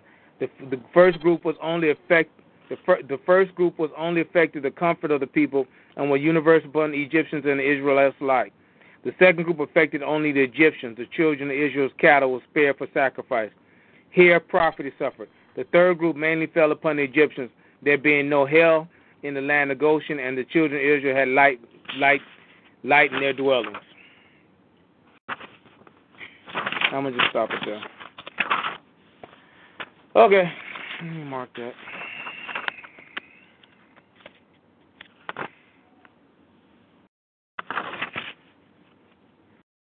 Okay. Wherever the Bible has gone, the story of the night when the Passover was first observed in Egypt has been told. Wherever a Jew exists on the face of the earth, that night is remembered, celebrated, and pointed to as the greatest event in their national history. Of its historical truthfulness, there can be no question. It is the most remarkable instance of divine intervention recorded in the scriptures. The children of Israel, from being the honored guests of Pharaoh, became his slaves. As slaves, they desired freedom, but their struggles for freedom only increased their bondage. Exodus 1 13 to 14. And in their despair, they called upon God. Exodus 2 23 to 25. And God sent a deliverer, Moses, and through him said to Pharaoh, Let my people go, that they may serve me. Exodus 8 and 1. The children of Israel were not made for Egypt, nor Egypt for them. They were made for Canaan. God intended they should drink the water of Jordan, not the water of the Nile. While they were born in bondage, they were made for liberty. God had told Abraham that his seed should be a stranger in a land that was not theirs, where they should be afflicted for 400 years, and afterwards should come out with great substance. Genesis 15, 13 through 14. When the time came for their deliverance and return to Canaan to come, God found it necessary to wean them from Egypt, but making their lot in Egypt unendurable. To this end, he stirred up the heart of Pharaoh to increase their burden. So basically, we're seeing 400 years of struggle in the plan of God from what he stated until it actually manifested. 400 years, I think that's a few people's lifetimes. I mean, at the minimum, if people lived 100 years old, that's at least four generations right there. So God had a plan. He had a plan to take a, his people to a certain land and for them to multiply. Because remember when Joseph came and his family came to Egypt, they were honored guests. That's what he's talking about. Because there was famine in the land. They, I think it was however many was in, in um, Israel's family came there, and there they came and they multiplied and they increased. So they increased from honored guests to the point that they were slaves because the Egyptians were beginning to fear them because they were outnumbering their own people. So they put them in bondage and they made them slaves. So again, but this has already been stated back when Abraham, when God told Abraham what he was going to do. He told him right here. It states again. He says, "My where is it at?" God had told Abraham that his seed should be a stranger in a land that was not theirs, where they should be afflicted for 400 years, afterwards should come out with great substance. And see, just think about it. in one sentence, God tells his plans, his 400 year, four, four or five, actually more than 400 year plan. They were going to be afflicted for 400 years, but he told this to Abraham even before then. Just think about when God tells you your plans or shows you your plan for your life. This is your end result. And the struggles that you go through. But see, God already knows the end. We have to endure to the end. We have to have to seek God for the strength, for the guidance, for direction to fulfill the plan that He has for our life. He had a plan for His people. The plan was that they should go into a land that once again they would go into a land that was not theirs, where they should be afflicted for 400 years. They're going to be strangers. He had a plan for His people. His word had to be fulfilled. At the end of the, the end of the time frame that He had deemed necessary, He had a plan to bring them out and that was through Moses. The deliverance of the children of Israel from Egypt is a type of deliverance of the sinner from the bondage of sin and is well worthy our study. Well worth our study. Egypt is a type of this present evil world. In Moses' days presented the best specimen of worldly glory and magnificence that the world has ever seen. In it were gathered the world's wealth, art, and commerce. As seen in the ruins, there was nothing lacking in that which could gratify the lust of the flesh, the lust of the eye, and the pride of life. The food of Egypt was not only plentiful but gross and stimulating. It was composed of cucumbers, melons, links, onions, and garlic. Egypt was also famous for its fish, Numbers 11, 4 through 5. But Egypt was not to be compared with Canaan for beauty or for food. For Canaan was a land of figs and pomegranates, of olive oil and honey, of new corn and wine. Deuteronomy 8, 8 through 9. So both lands had a lot to offer. And, you know, um, as I'm reading about Egypt, and how they were beauty, art, wealth, and commerce, lust of the eye, lust of the flesh, the pride of life. I think about America. I think about um, Europe. You know, we we we're we're plentiful in these things. You know, but lacking in the Word of God and the Spirit of God. Pharaoh was a type of Satan. Egypt was full of idolatry, the very stronghold of Satan, and a hotbed of every species of sin. Having Israel in his power, Pharaoh tried to make it permanent. That is what Satan tries to do with the sinner. It is Satan's taskmasters who make the sinner sweat in hard bondage. Moses was a type of Christ. Notice that God is always beforehand with his salvation. Salvation is not an afterthought of God's. God was preparing Moses in the wilderness for the work he was to do in, in delivering Israel. The quickest way to get relief via the throne is via the throne of God. Israel phoned to God, God phoned to Moses. God always knows where the man needed for the occasion is. In fact, owing to his foreknowledge, he has him ready. When Moses appeared in Egypt and made his commission, his mission known, there was trouble. He was looked upon as a labor agitator, and Pharaoh increased the burdens of the children of Israel. So Satan makes the way rough for a sinner who desires to get away from him. Moses was being prepared by God in the wilderness to do a great mighty work. It said talked about God's foreknowledge. He already knows what needs to happen. He already planned it. Again, he had already spoken it what centuries before. What what his people are going to do. So he had been preparing his people as well as the person that he was going to be used to get his plan fulfilled. And he did it. He did it then, and he's doing it now. He's doing it now. We are infinite. We are finite. We don't understand the fullness of who God is and how He works. Even on our best day, even on our highest level, we just can't. It gets hard to trust God though at times, especially when you're going through. I'm going through right now. I'm pissed, agitated, and frustrated, a whole lot of things. It gets hard to trust Him, you know, and to walk out His word and do the things He's calling you to do. So don't think it's easy. Don't think that you that that that your struggles are not purposeful. That the things you're going through are not purposeful. He has reasons for all of it, but draw to Him, draw from Him, and let Him finish what He started in your life. Let Him give you what is needed so, so you can fulfill the plan and purpose and calling that He has intended for you to do. When Pharaoh refused to let the children of Israel go, then God took a hand and proceeded to bring judgments in the form of plagues upon Egypt. The purpose of the plagues was to make Pharaoh and the Egyptians see that God of Israel was no strong was God of Israel was stronger than the gods of Egypt. The plagues were ten in number and distributed over about a year. With the exception of the first and the last, they were natural phenomena common to Egypt. The miraculous thing that after being they came and went at the command of God and with great severity. Now I'm gonna stop that right there. See, we seen the movie. You know, Moses comes in there and they go through the things and whatever, and then they leave. He just said right here that these plagues were over the course of about a year. See, that's the thing you must get an understanding of when it comes to God and His Word and the stories in the Bible. It's just like we look we look at a movie or a sitcom, and and whatever problem they have is resolved in that half an hour or by the end of the movie.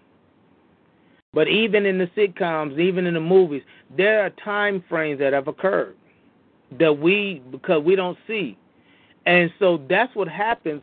We don't get a, a, a turnaround right away. We don't get what we thought going in right away, and then we'll quit. Moses was sent in there to deliver God's people, and the first time he, when he came up there, what was he called? He was called a labor agitator. And their burdens increased. They took away the straw. They made them go get their own straw. They did so their burdens increased, and they had to endure this for over a year. Every time they thought they were going to get a relief, something else happened, something harder. But God had a plan. God's hand was upon the situation and circumstance all the while. So that's why you can't give up while you're going through. God has a plan. You might not see Moses did not go in there knowing what God's to give ten plagues and the end. he didn't go in there knowing that. He went in there saying uh, God sent me to bring his people out. Did he know every detail? No.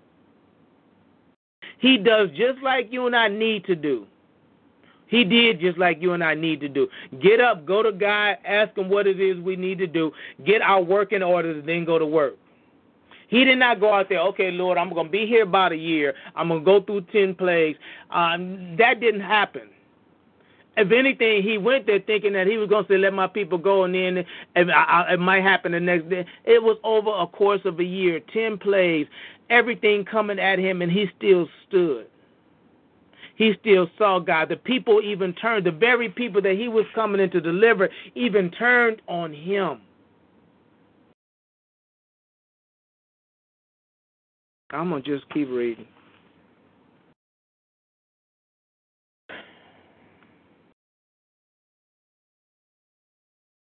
The purpose of the plagues was to make Pharaoh and the Egyptians see that God of Israel was stronger than the gods of Egypt. The plagues were ten in number and distributed over a year. With the exception of the first and last, they were natural phenomena common to Egypt. Miraculous thing that being they came and went at the command of God and were of great severity. The ten plagues were judgments against the gods of Egypt. Water into blood against the Nile, the idol river. Frogs against the worship of frogs. Lice against the earth god Seb and the priests, who could not officiate when vermin was upon them. Flies against the atmosphere, Shua, son of Ra, the sun god. Murrain against the sacred bull Apis. Boils against Suchit or Typhon to whom victims were offered, the ashes being flung to the winds locusts against the sacred beetle, hail against the Shua, darkness against the sun god Ra, whom Pharaoh was believed to be the child, death of, of the firstborn against the nation guilty of wholesale infant, infant, infanticide, and ordering all the male Hebrew children be cast into the river Nile. Exodus 1 22. The first nine plagues may be divided into three groups of three plagues each. In the first two of each group, Pharaoh was warned. And the last two, no warning was given. The first group only affected the comfort of the people and were universal upon the Egyptians and Israelites alike. The second group affected only the Egyptians. The children of Israel's cattle were spared for sacrifice. Here, the property suffered. The third group fell mainly upon the Egyptians, there being no hail in the land of Goshen, and the children of Israel had light in their dwelling. And that is the end of our story. Questions, comments, criticisms, etc. You think that's going to happen here? Huh? Uh, did you think that's happening here in the United States? Like the gods that we have, you know, our the one people that we put up as idols are slowly being, you know, before our eyes. They're being, you know, cut down or or deleted or eliminated slowly but surely. Well, you know, I, I would say that maybe it's a combination of everything. Um, a lot of times, especially being in the last days, a lot of things need to be brought to light. Um, you know, a lot of a lot of things that's in darkness. People are doing will be brought to light. You know, just because of the fact that God gets tired of it, but then also because we are in the last days, there's going to be a lot more of it, and hmm. ultimately, we're going to have. They're going to be on a worldwide level. There's going to be an attack upon the church, the body of Christ, not the church, the buildings, and this, that, and the other. So I think it's a lot of things going on for a lot of different reasons. But that the ultimately, okay, like we just talked about how God has said that in 400 years my people's going to come out he, he had already made a way. Well, we know that there is going to be the church against the world. So it's a lot of things that are, are culminating and, and positioning themselves so that – that battle will will occur. Okay. So it's you know that's what I'm saying. So it's a lot. You know, it's it's it's a lot. And then even in what you're saying, when we're talking about darkness, light, even in his in his kingdom, and he says uh, his children, and I forget the scripture of it, but his his persecution is gonna come to the house of God first. He's got to clean up his people first before he, you know, so that his people had no spot, wrinkle, or blemish. So it's going to come to us first, being in the body, so he can clean us up, so he can use us before he goes to the world. So, so again, it's, it's a lot, a lot of different, you know, things that's going on. Okay. Hmm. And how are you? I'm good in yourself. I'm here, moving around. Yeah, pretty much. pretty much the thing. I gotta confess, I backed up just a little bit. I did. But um I was hoping y'all was on the call today. I can get some encouraging words and I did, so Well that's good. Yeah. So you backed up how meaning what? I kinda just I did my little stop. Okay. You know. I did, I stopped. And I stopped um so it's almost been a month. So about long as the call been off, huh? yeah. Yeah. And so I had um I finally got because I was waiting to see if I was gonna get my if I was gonna get unemployment or not. You know, and I was just I've been looking for a job and I've been doing the you know, doing the the um going through the motions Mhm. but not actually moving or doing anything. And so um yesterday I finally got the letter that said that no, you're not going to get unemployment.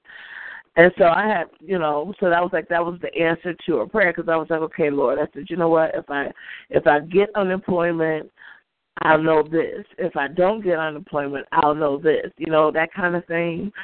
And so um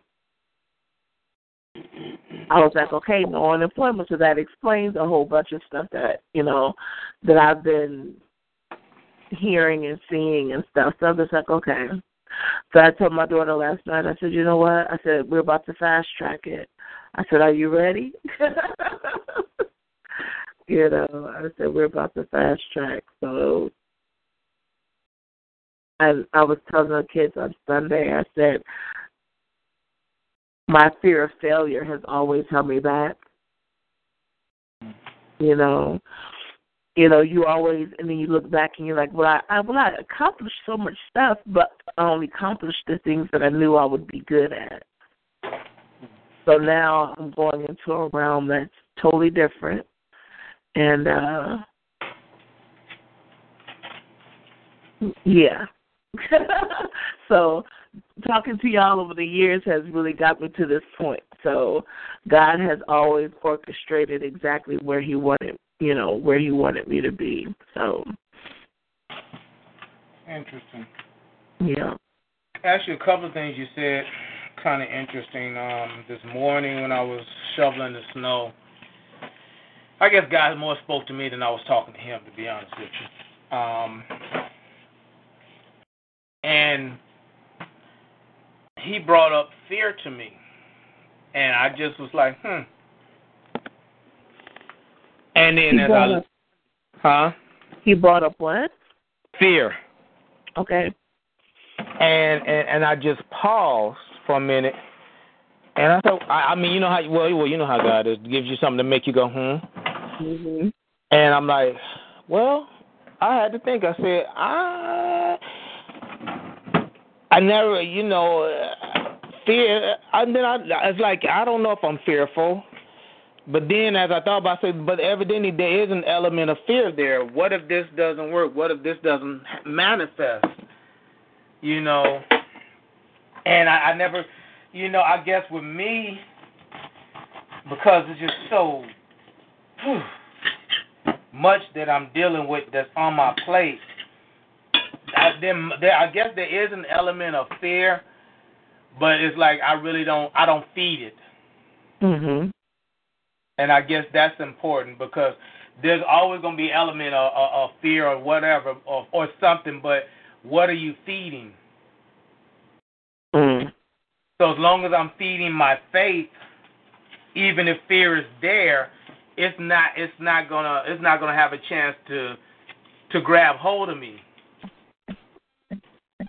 And Mm. mostly, and I'm gonna say even more so. Well, probably like a a, a, a combination of feeding my faith and keeping moving. Because the only way that I can keep moving is to feed my faith.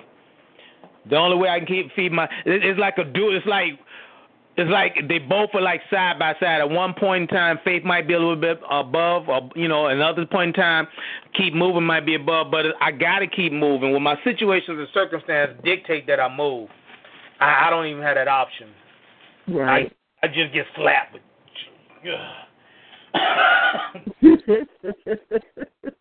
oh, but uh, anyway, it was just interesting that that element of fear kind of came up today, and I I, ne- I never really.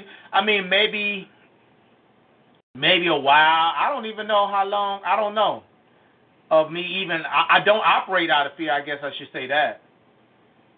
But I guess just because we are in flesh and you know we are human, there is an element of fear that resides with me, but I don't feed it and I don't dwell there.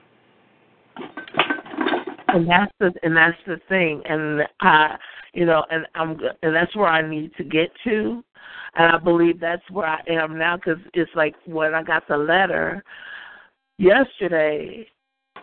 I mean, don't get me wrong. I mean, fear did try to like take hold, but it was just like a calmness came over.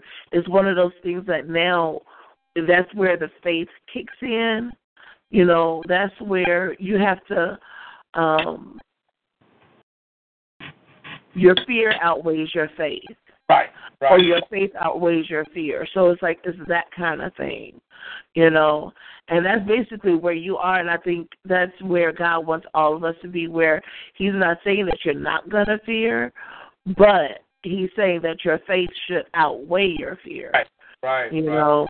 And to be there is it's it's it's it's a job. oh, come on! Can you say that about twelve times louder? oh my gosh, it's a job, and you know, and I had to, I had to, I had to really, I had to really say, you know what, Lord, thank you, because, you know, we will never put our I mean because even going back to what you read today which kind of really confirms you know what me and me and God have been talking about pretty pretty much is you know he has to take you through that process of bringing you from fear to faith. You know so you have to go through everything that you idolized. You know what I mean? Like you know, is it is it your if it's your health, if it's your body, if it's your money, if it's your family. He has to like take you through all of those things and show you the ugliness of it so that you put your eyes back to him. You know what I mean? And then once you see him, everything else you know has they they're put in their correct place they're no longer put on a pedestal. They're put exactly where they're supposed to be, you know. And then therefore you no longer fear when those things fall off and those things don't work the way they're supposed to work.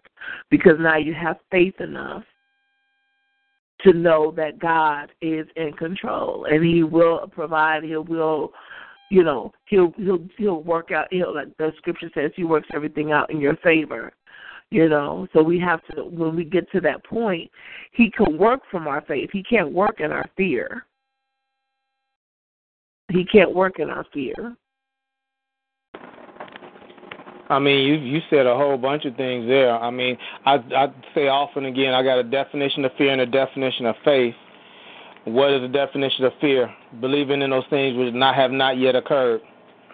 What is the definition of faith? Believing in those things which have not yet occurred. Uh huh. You know, but they're coming from two different realms, and so you know what you said is a mouthful. You know, anything God will. He's a jealous God, and rightfully so. Rightfully so. In other words, because all things come from Him. Mm-hmm. So when we put, like you say, even to the point that you put your health above your relationship with Him, that's a problem. Mhm. And so yeah, he will allow you to to to to get to that point in your walk where what do you gonna value more? This thing, and you like, cause you said idolize, but it's even. I mean, you don't really idolize your health. You you you you you you um you you appreciate, it, you need it, But you know, even saying and, and not trying to say that God wants us to be unhealthy. That's contradictory to the word, and we're not saying that at all. But nothing is supposed to come before Him, and you have to get to that point in your walk, and you can only get to that point through experience by actually having it on the line. And see, that's what's going on with you. Now it's see, it's a different thing when when everything is on the line. you know, and, it, it's oh. a whole nother mentality. You know, I mean, just like last night, I was looking at the championship game. You know, they was them boys was going at it. They was back and forth because they was laying it all out on the line. Well, what about you doing that every day in your walk? Where you know, okay, see, in the old days, if I go home and I don't catch nothing to eat, we gonna starve. Right. Okay, so I now I gotta catch something. I gotta gotta catch some fish. I gotta get a else my family's gonna have nothing to eat. And that was their mentality. And so, see, that's what's where you're at now, and what you're doing. You said when you have that peace, is because you're you're, you're at the point where because you recognize God, it can only happen in you and through you, and you're learning how to turn it over to Him. Yeah. And and to trust that. Now give me a hot dog and then I'll And, and see, that's the other thing. hot dog. It's breakfast time. Oh. That's the other thing, I guess, with me right now is the trust aspect. Well, I'm frustrated. All these years you've been getting breakfast. Now you're coming out after a hot dog at breakfast time. So it's it's just you point out a lot of different things. I haven't cooked breakfast yet.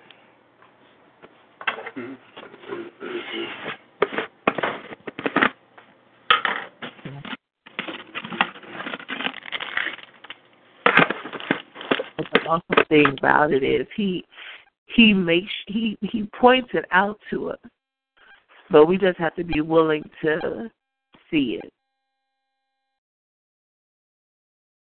Say that again.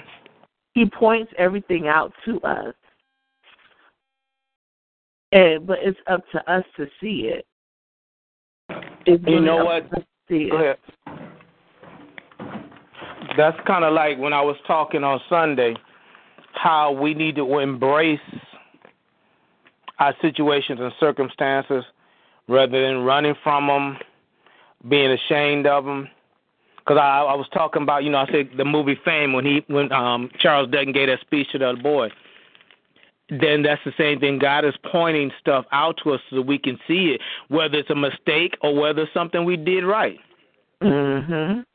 But again, for us to see it and, and embrace it does does embrace it does not mean if it's some dumb stuff to keep doing the dumb stuff. Right.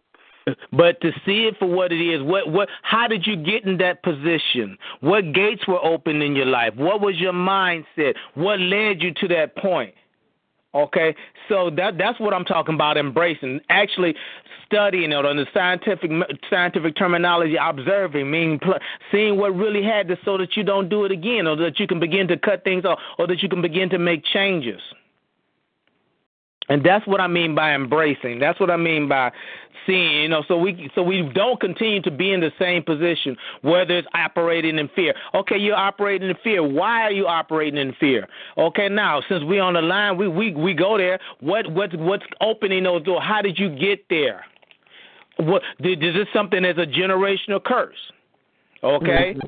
Is is this something that you did? Is it a combination of the above? How did you get there so that you can begin to break the yokes, those things that that have gotten you to that point, so now you can make a turnaround? See, that's the difference between the world and the word. Whereas the world, they will have, and they have a lot of the the, the mythologies as far as the approaches, and they are good and valid talking about positive thinking and, changing your mindset and those are good things and they're important. They will work.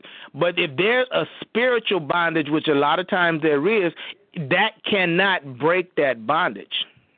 That cannot break that connection. Or let me say it like that. Let me let me phrase it because you can walk out of it but you're walking out in your strength not in christ's strength. And at some point in your journey you're going to let yourself down. Mhm. Morning, everybody. hey nay How y'all doing? i'm good how are you Good, I'm glad you hit on that little bitty right there. Because um, for the past two weeks, um, I was supposed to be partnershiping with somebody about getting a business going. Mhm. And one thing that kind of struck me, but then some told me to stay quiet and just observe. I got told that since I'm so quiet and I don't fly off the handle, that I'm not assertive enough. But you know what? I'm not assertive enough. But for the person who told me this, they got so much stuff going on in their life that that's what you hear the majority of what comes out their mouth. I had to tell her, I said, you know something? I said, the way that you are now, I used to be like that. And I had to start saying to myself, you know, 15 minutes of physically hurting somebody to give me a lifetime of trying to buy my way out. Mhm. And then, too, if I'm so busy hollering at somebody, just think, and it's, it's, it's, it's, and that is nothing but intimidation. It's intimidation practice. If I spend all of my time hollering at somebody, when do I find time to listen? Mm. Oh, I was talking to one of my one of my kids yesterday, not yesterday, but a couple of days ago, and I asked her a question. And by the time I was trying to answer back, she was trying to cut me off. I said, you know something? I'm gonna tell you right now. You and a couple other people hitting the nerve with this dumb stuff. But see, if anybody asks you, if you ask me a question, you won't be lying that you asked me a question, but if you ask me a question where you had the intent to listen. Mhm. And then they look at me like, huh? I said, no, huh, nothing.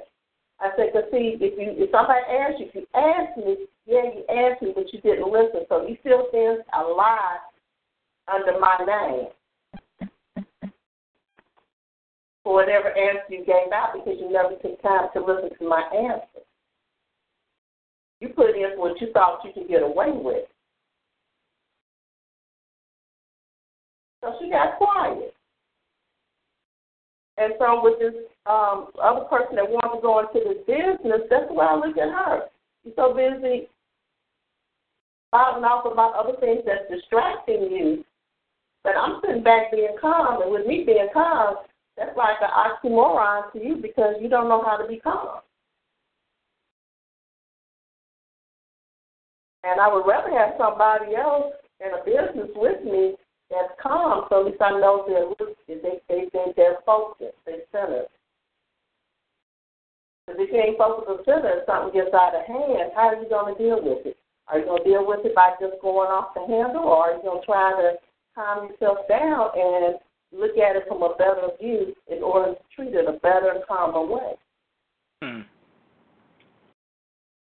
So, out of all that, we're supposed to be getting together on Monday, and there was some couple of days before that we were supposed to be getting together and try to write out the vision for the business. Mhm. Okay, now before Monday, she I talked with her. So she said, "Well, what are you doing?" I'm not doing anything. I said, "Okay." I said, "Well, today's not going to be good for me, but um, how about on Monday?" Because we she wanted to meet up with on Saturday, and I was like, "No," because I know Saturday people do come in and get their hair done. You get somebody start doing their hair, you gonna forget all about the meeting. I said, but Monday is a normal day for stylists to be off, so we meet on Monday. She said, okay. Monday came around, I ain't heard from her. Now, one of the things about it, she's like, oh, it's like, you ain't got no car. Okay, I've known that for the last couple of years. What's next? now you want to come up with excuses, but meantime, you got a vehicle. If you want to come get me, cool. If you want to come by here, we can talk about it here. That way it's only a one-shot ride. Mhm. Okay. So since I didn't hear from her by a certain time yesterday, I called her up and I was saying, um, yeah, I'll be over in the Homewood area tomorrow. So if you want to meet up at Chili's or Portillo, and we can sit down and we can talk and have something to eat too. I ain't heard nothing else from her. So right there, it's just letting me know this is not a good prospective person to go into business with. All right. Now, I had also gotten an offer from someone else to partnership with me. They want me to mentor their daughter into going into um, hair business. So when I talked to him, he said that she had told him when she didn't know me. I said, okay. I said, that's cool. I said, I want to sit down. I want to talk to her to see what her short-term goals are and what her long-term goals are. I said, for what she's getting ready to get into, I already been in it for over 30 years. I may want to just dabble in it for the next five or ten. But when I'm ready to let it go, then she already has the business up and going to have a better understanding than what she would if she just went on out there on her own. Mhm. So her father was like, that made perfectly good sense. I said, yeah, because at this point we got young and old. I don't want to come in and try to make her feel stupid because, or to feel like she's taking being taken advantage of because of her age. But then I don't want to make a good understanding that she's willing to listen. Is she younger than you or something? I said she's younger than you or something. She's like 19. Oh, okay.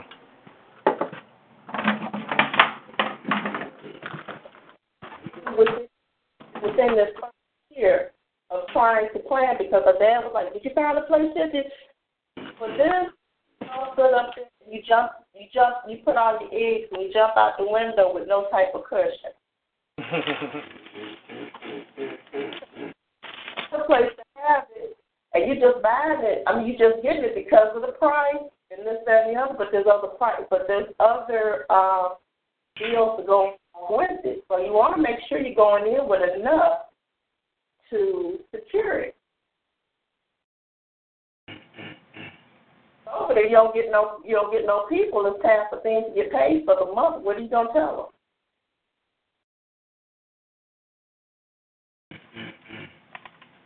Gotta live because you still got your own personal bills outside of the business. yeah, pretty much.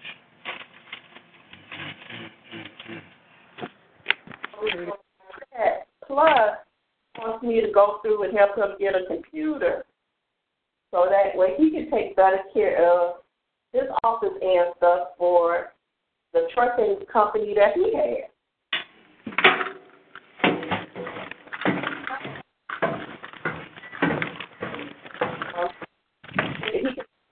For that to meet Thursday.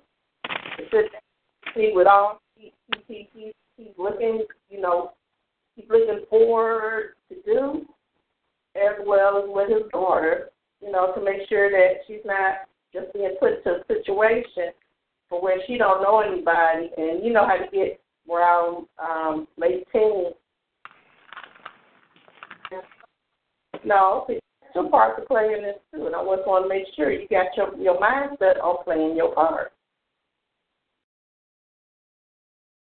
As long as we work together, it's going to be advantageous for her when I decide that I don't want to do this anymore. Mm-hmm. So, uh, out of that, I would say out these last couple of weeks has been very, been very good and enlightening. And it also lets me know that um, when I see people who want to constantly find something to have a pity party about, that I'm glad that um, I got delivered from that. Because the other day I got called um, sedity, and it's not that I'm sedity, it's just that, you know, they say, say learn how to choose your battles. Right. And if you battle, go in and take on somebody else's nonsense, that's not being, that's just saying, uh,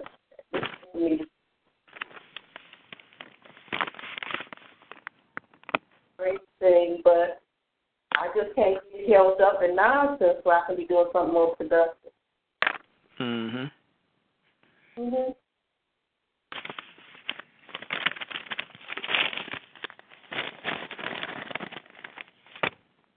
So it's on another level of you just being focused and not to be caught up in the nonsense and the ridiculous stuff of this world. Because a lot of people think that okay, well, I'm at a certain age, so I'm supposed to complain, or I'm at a certain age, I'm supposed to do this.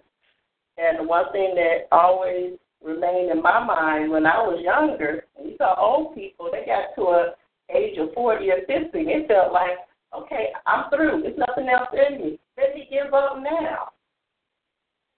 Type attitude. I can't play into that. Because if God gives you a hundred or more years, how dare you sit up here and say that at at at, a, at the age of forty or fifty, you're through. There's nothing else in you. The nonsense should be out of you by then.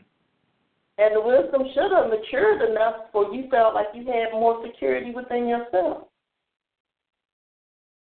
And most importantly, your spiritual self. Because at that point, it's just you and the Trinity. It's not so much worried about what other people around you are thinking. You already know yourself. You already have enough confidence and know enough about yourself to be able to move forward and not worry about what other people have to say or think. Hey, I'm off my soapbox. okay.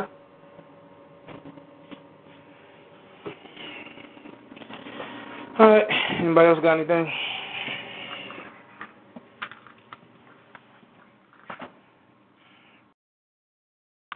If not, I'll take prayer requests. If nobody steps up, you can pray for me. Okie dokie, Smokey. I would also like one and give one in return. You said what? What'd you say, Fifi? I'm sorry. I said I would also like one and, and give one in return. Okay. All right. Okay, Renee. Haya boko shada rambokra de sheshi de go brother go say she go say she go say she go say she go say she go say she go say she go say.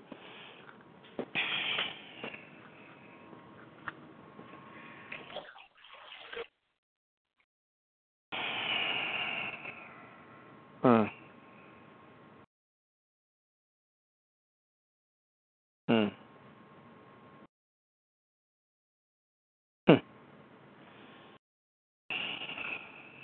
It's not so much for Renee, but as I was praying, I'm beginning to realize something.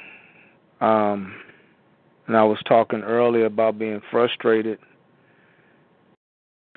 In my frustration, that can allow me not to hear from God clearly.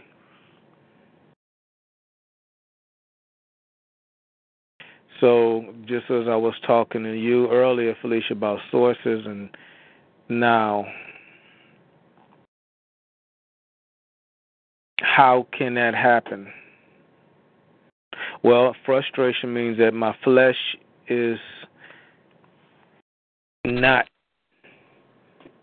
happy. Flesh meaning my soul or my body. So, something that is going on and I'm using these words grieving me, grieving me, vexing me. It's making me frustrated. So I'm listening to what my flesh has to say more than what I'm listening to what my spirit has to say. Hmm. So now that I recognize that that process is going on, I have to make a decision even more so to shut up, Sam, and seek his voice. And even when I'm telling myself to do that, my flesh is saying that's what got you in this predicament in the first place. I'm just telling y'all what's what's going on right now. I'm just telling y'all what's going on right now. But again, which comes right back to it, am I going to trust him? Am I going to trust him to so that my former will be greater than my latter? My latter will be greater than my former. I'm going to trust him to finish what he started? I look back you know, again, when I was talking about shoveling snow this morning, I look back and I look at where God has brought me from.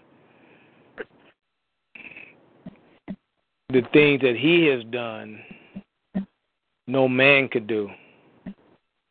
You know, even me and my mom, we got into it about a week or so ago. You know, and I we got into it, and her being healthy to the point that she is, my father being, that's something that no doctors could do. You know, they literally both have been on their deathbed within this past year. To be honest with you. And no doctors could bring them back. That was the hand of God.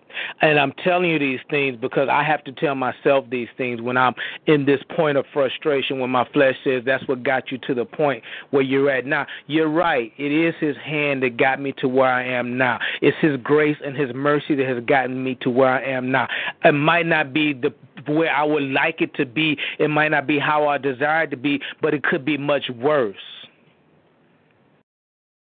So so I, I I'm I'm communicating when my flesh is, is, is kicking up. I got to talk back to it let it know this is what and why because I have to make my mind stay on where it needs to be stay stay at to focus on what it needs to be focused at so that I can hear clearly. So now Renee, I'm about to pray for you. Haya bodiera ro kombrashi ki kan roshi de kombuku karyande de ko saka haya dasi de ko hoshanda ro ko wu haya rambote ke shede de ka nande de ko saka horomboki ara ko father god open her up father so she too can hear from you clearly lord. So that she too can see and seek you clearly lord. Not getting in her own way not tripping over her own self lord but only by the leadership of the Holy Spirit. Holy Spirit, begin to flow in her and through her and allow your voice to resound, Father, so she can walk in authority, so she can walk and do that which you're calling her to do. Keep her safe in you, Christ Jesus. Bless her abundantly. In your holy name it is so. Amen, amen, and amen. Amen. Amen. Okay. Hey, Sam, I got a question for you. Mhm. Okay. Um. I know you told me to talk to baby in tongue. Mhm. Okay, and she's come up with this thing where she hasn't really said any words yet. So like first thing in the morning, she wakes up, I tell her good morning. She just falls out laughing. She just falls out smiling. Mhm. But she's been going through every once in a while. We hear her say, "Hi, y'all," and she puts her hands up in the air, and then out of that she goes on her business. He said, then out of that she goes, what? And so then she goes on about her business. Okay. Just wondering, does does that like her little baby praise or something? I don't know. Maybe so.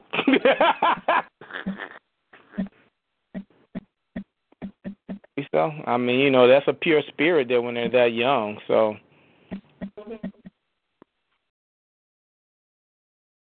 And with you praying, you know, and, and with you praying and, and stuff like that in the spirit, and that's keeping her her spirit man built up and sensitive to the Holy Spirit. Oh, okay. And you know, she might actually be seeing the angels and different things around you all that you can't see. So I mean, it could be a combination of any different thing, you know. But when she's that young and that pure and that sensitive, and especially by you doing that, that just keeps her even more so. So she might see angels. Hey, angel, how you doing this morning? Hey, let's go. Angel walking beside, you know. So it's it, it could be a variety of different things.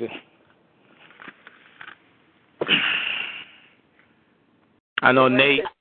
I know I know Nate said you know because at times he can see sp- spirits and stuff, and that his dog at time would look up and look somewhere, and then he would look up, and then Nate would see a spirit. Uh-huh.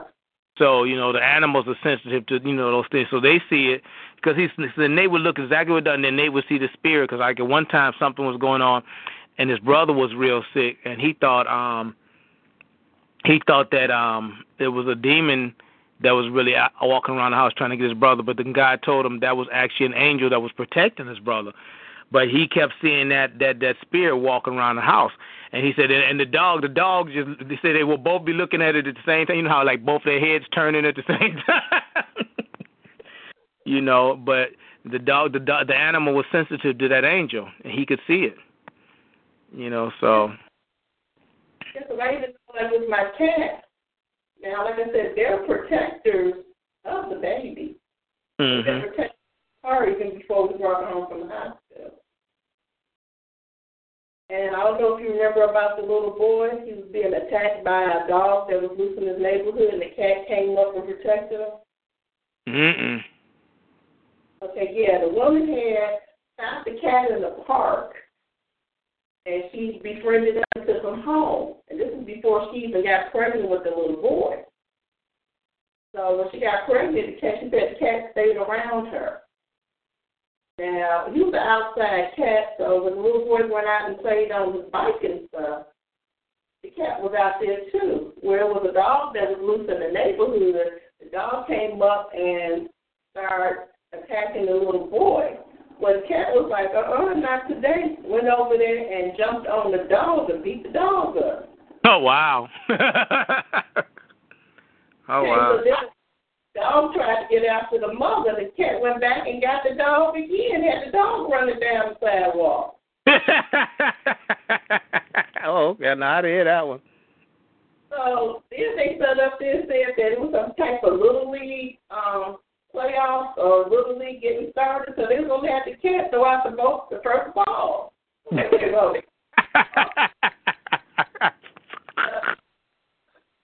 they showed the cat, the owner holding the cat, had him on a pillow, you know, he was just living the life, but he just secured his place in that household. okay. and they had all this media and stuff on this cat. Mm. The cat was his protector. So, like I said, with the baby here, the cat is their protector because they never tried to jump up in her her bed with her anything. They just laid down by her bed. Mhm. Normally, if anybody came in the house, they would go and hide. Because the baby's been here, they come out and they make sure ain't nobody hurt the baby. Mm. Now, too, is there times where they normally they would be the type of cats where it's like, look, you don't rub me unless I let you know it's okay for you to rub me. So now they're coming around more and they're being more compassionate Okay. to rub them. But then, you- but now they even take time to stop and they look at you. I mean, it's something that they're feeling and seeing too. Mm. Their major thing they feel is that they need to guard her.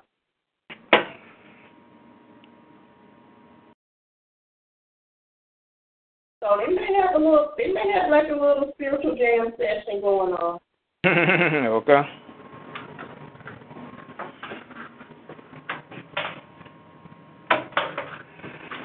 Mhm. All right, Felicia, you ready? Yes, sir. All right. Kumbuhu ko se ko de de de de de de de de.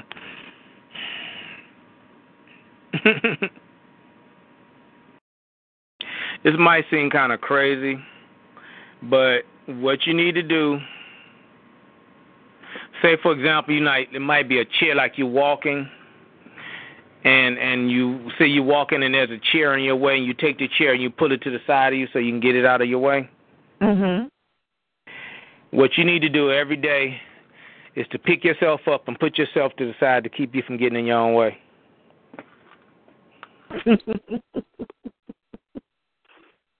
okay. I mean, and I mean, literally, I'm I'm being real. Symbolically, just grab yourself, put yourself over to the side, and say, "Okay, Lord, I'm help me to get myself out. Whatever the conversation that you, while you're doing it, you talk to God. So you're symbolically grabbing yourself, symbolically putting yourself over there, and as a process, you're talking to God. Now, Lord, help him help me to stay over there so that I can do what you you know you understand what I'm saying. Yeah. So every every day, just do that, and and and I think what it's gonna do is gonna let you see when you start coming back in the way, so that you say, okay, Lord, am I getting in the way again? Yeah, you're getting in the way again. It it'll help you know recognize that. So just symbolically do it at least once a day, you know, or however many times you do it. But in the process of you doing it, talk to God. Talk to God, and like I said, that'll be your little warning signal when you start getting in your own way to keep you from doing what He has you to do. You know, oh Lord, I'm in your way again. Yeah, you're in your way again. yeah, yeah, yeah. Okay. So that's that's that that'll be your little thing you can do, dear. Okay. I see that. I see that. Oh, thank you, thank you, thank you, thank you. It's funny, right? yeah. oh, oh, this is so simple. mm-hmm. Well, what Erica say, things are, are, are easier than we make them and harder than they seem, or something like that. Whatever. Yeah. Yeah. We do overcomplicate stuff, but then again, sometimes it ain't as easy as, as you know makes it seem. So. Yeah. that just, that just that just from you know that goes back to what I've always believed. What you go through with your kids is what you're going through spiritually. I don't care how old they are. And yesterday I was doing it with my son. It was so simple. You know, I explained it in several different ways, and every time you ask him what, so how do you do it? He'd go, I don't know.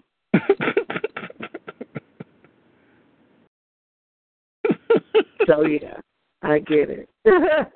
oh, that's funny. Oh, God got a sense of humor. Oh my God. Yeah. Happy, happy, joy, joy. All right. okay, I'm done. Problem, dear. Mm, mm, mm, mm.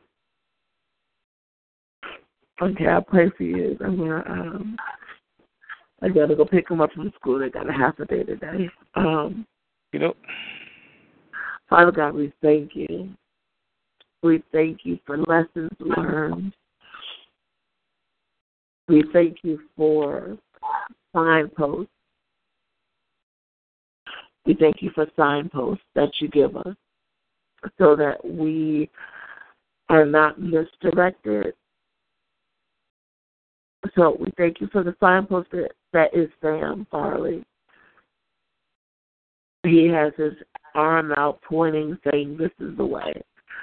So continue to uphold him in all his ways as he acknowledges you in everything that he says and does. Continue to strengthen him and his family and his seven degrees of separation. Continue to watch over and keep him from all hurt, harm, and danger, seen and unseen. Hold back every attack that the enemy brings. Help him get through each and every one, unscathed and unharmed. Give him what he needs, Lord, as only you can, from the outside in and from the inside out. And he'll always give you praise and glory that only you deserve. And we thank you, we praise you. By the righteousness of Christ we come. Amen. Amen, amen, and amen. All right. You guys be blessed. I'll talk to y'all tomorrow. Okay, doke. All right. Anybody else got anything? If not, uh, okay, doke. I'll holler at y'all tomorrow. Okay, good. Everybody have a blessed one. All right. Bye-bye.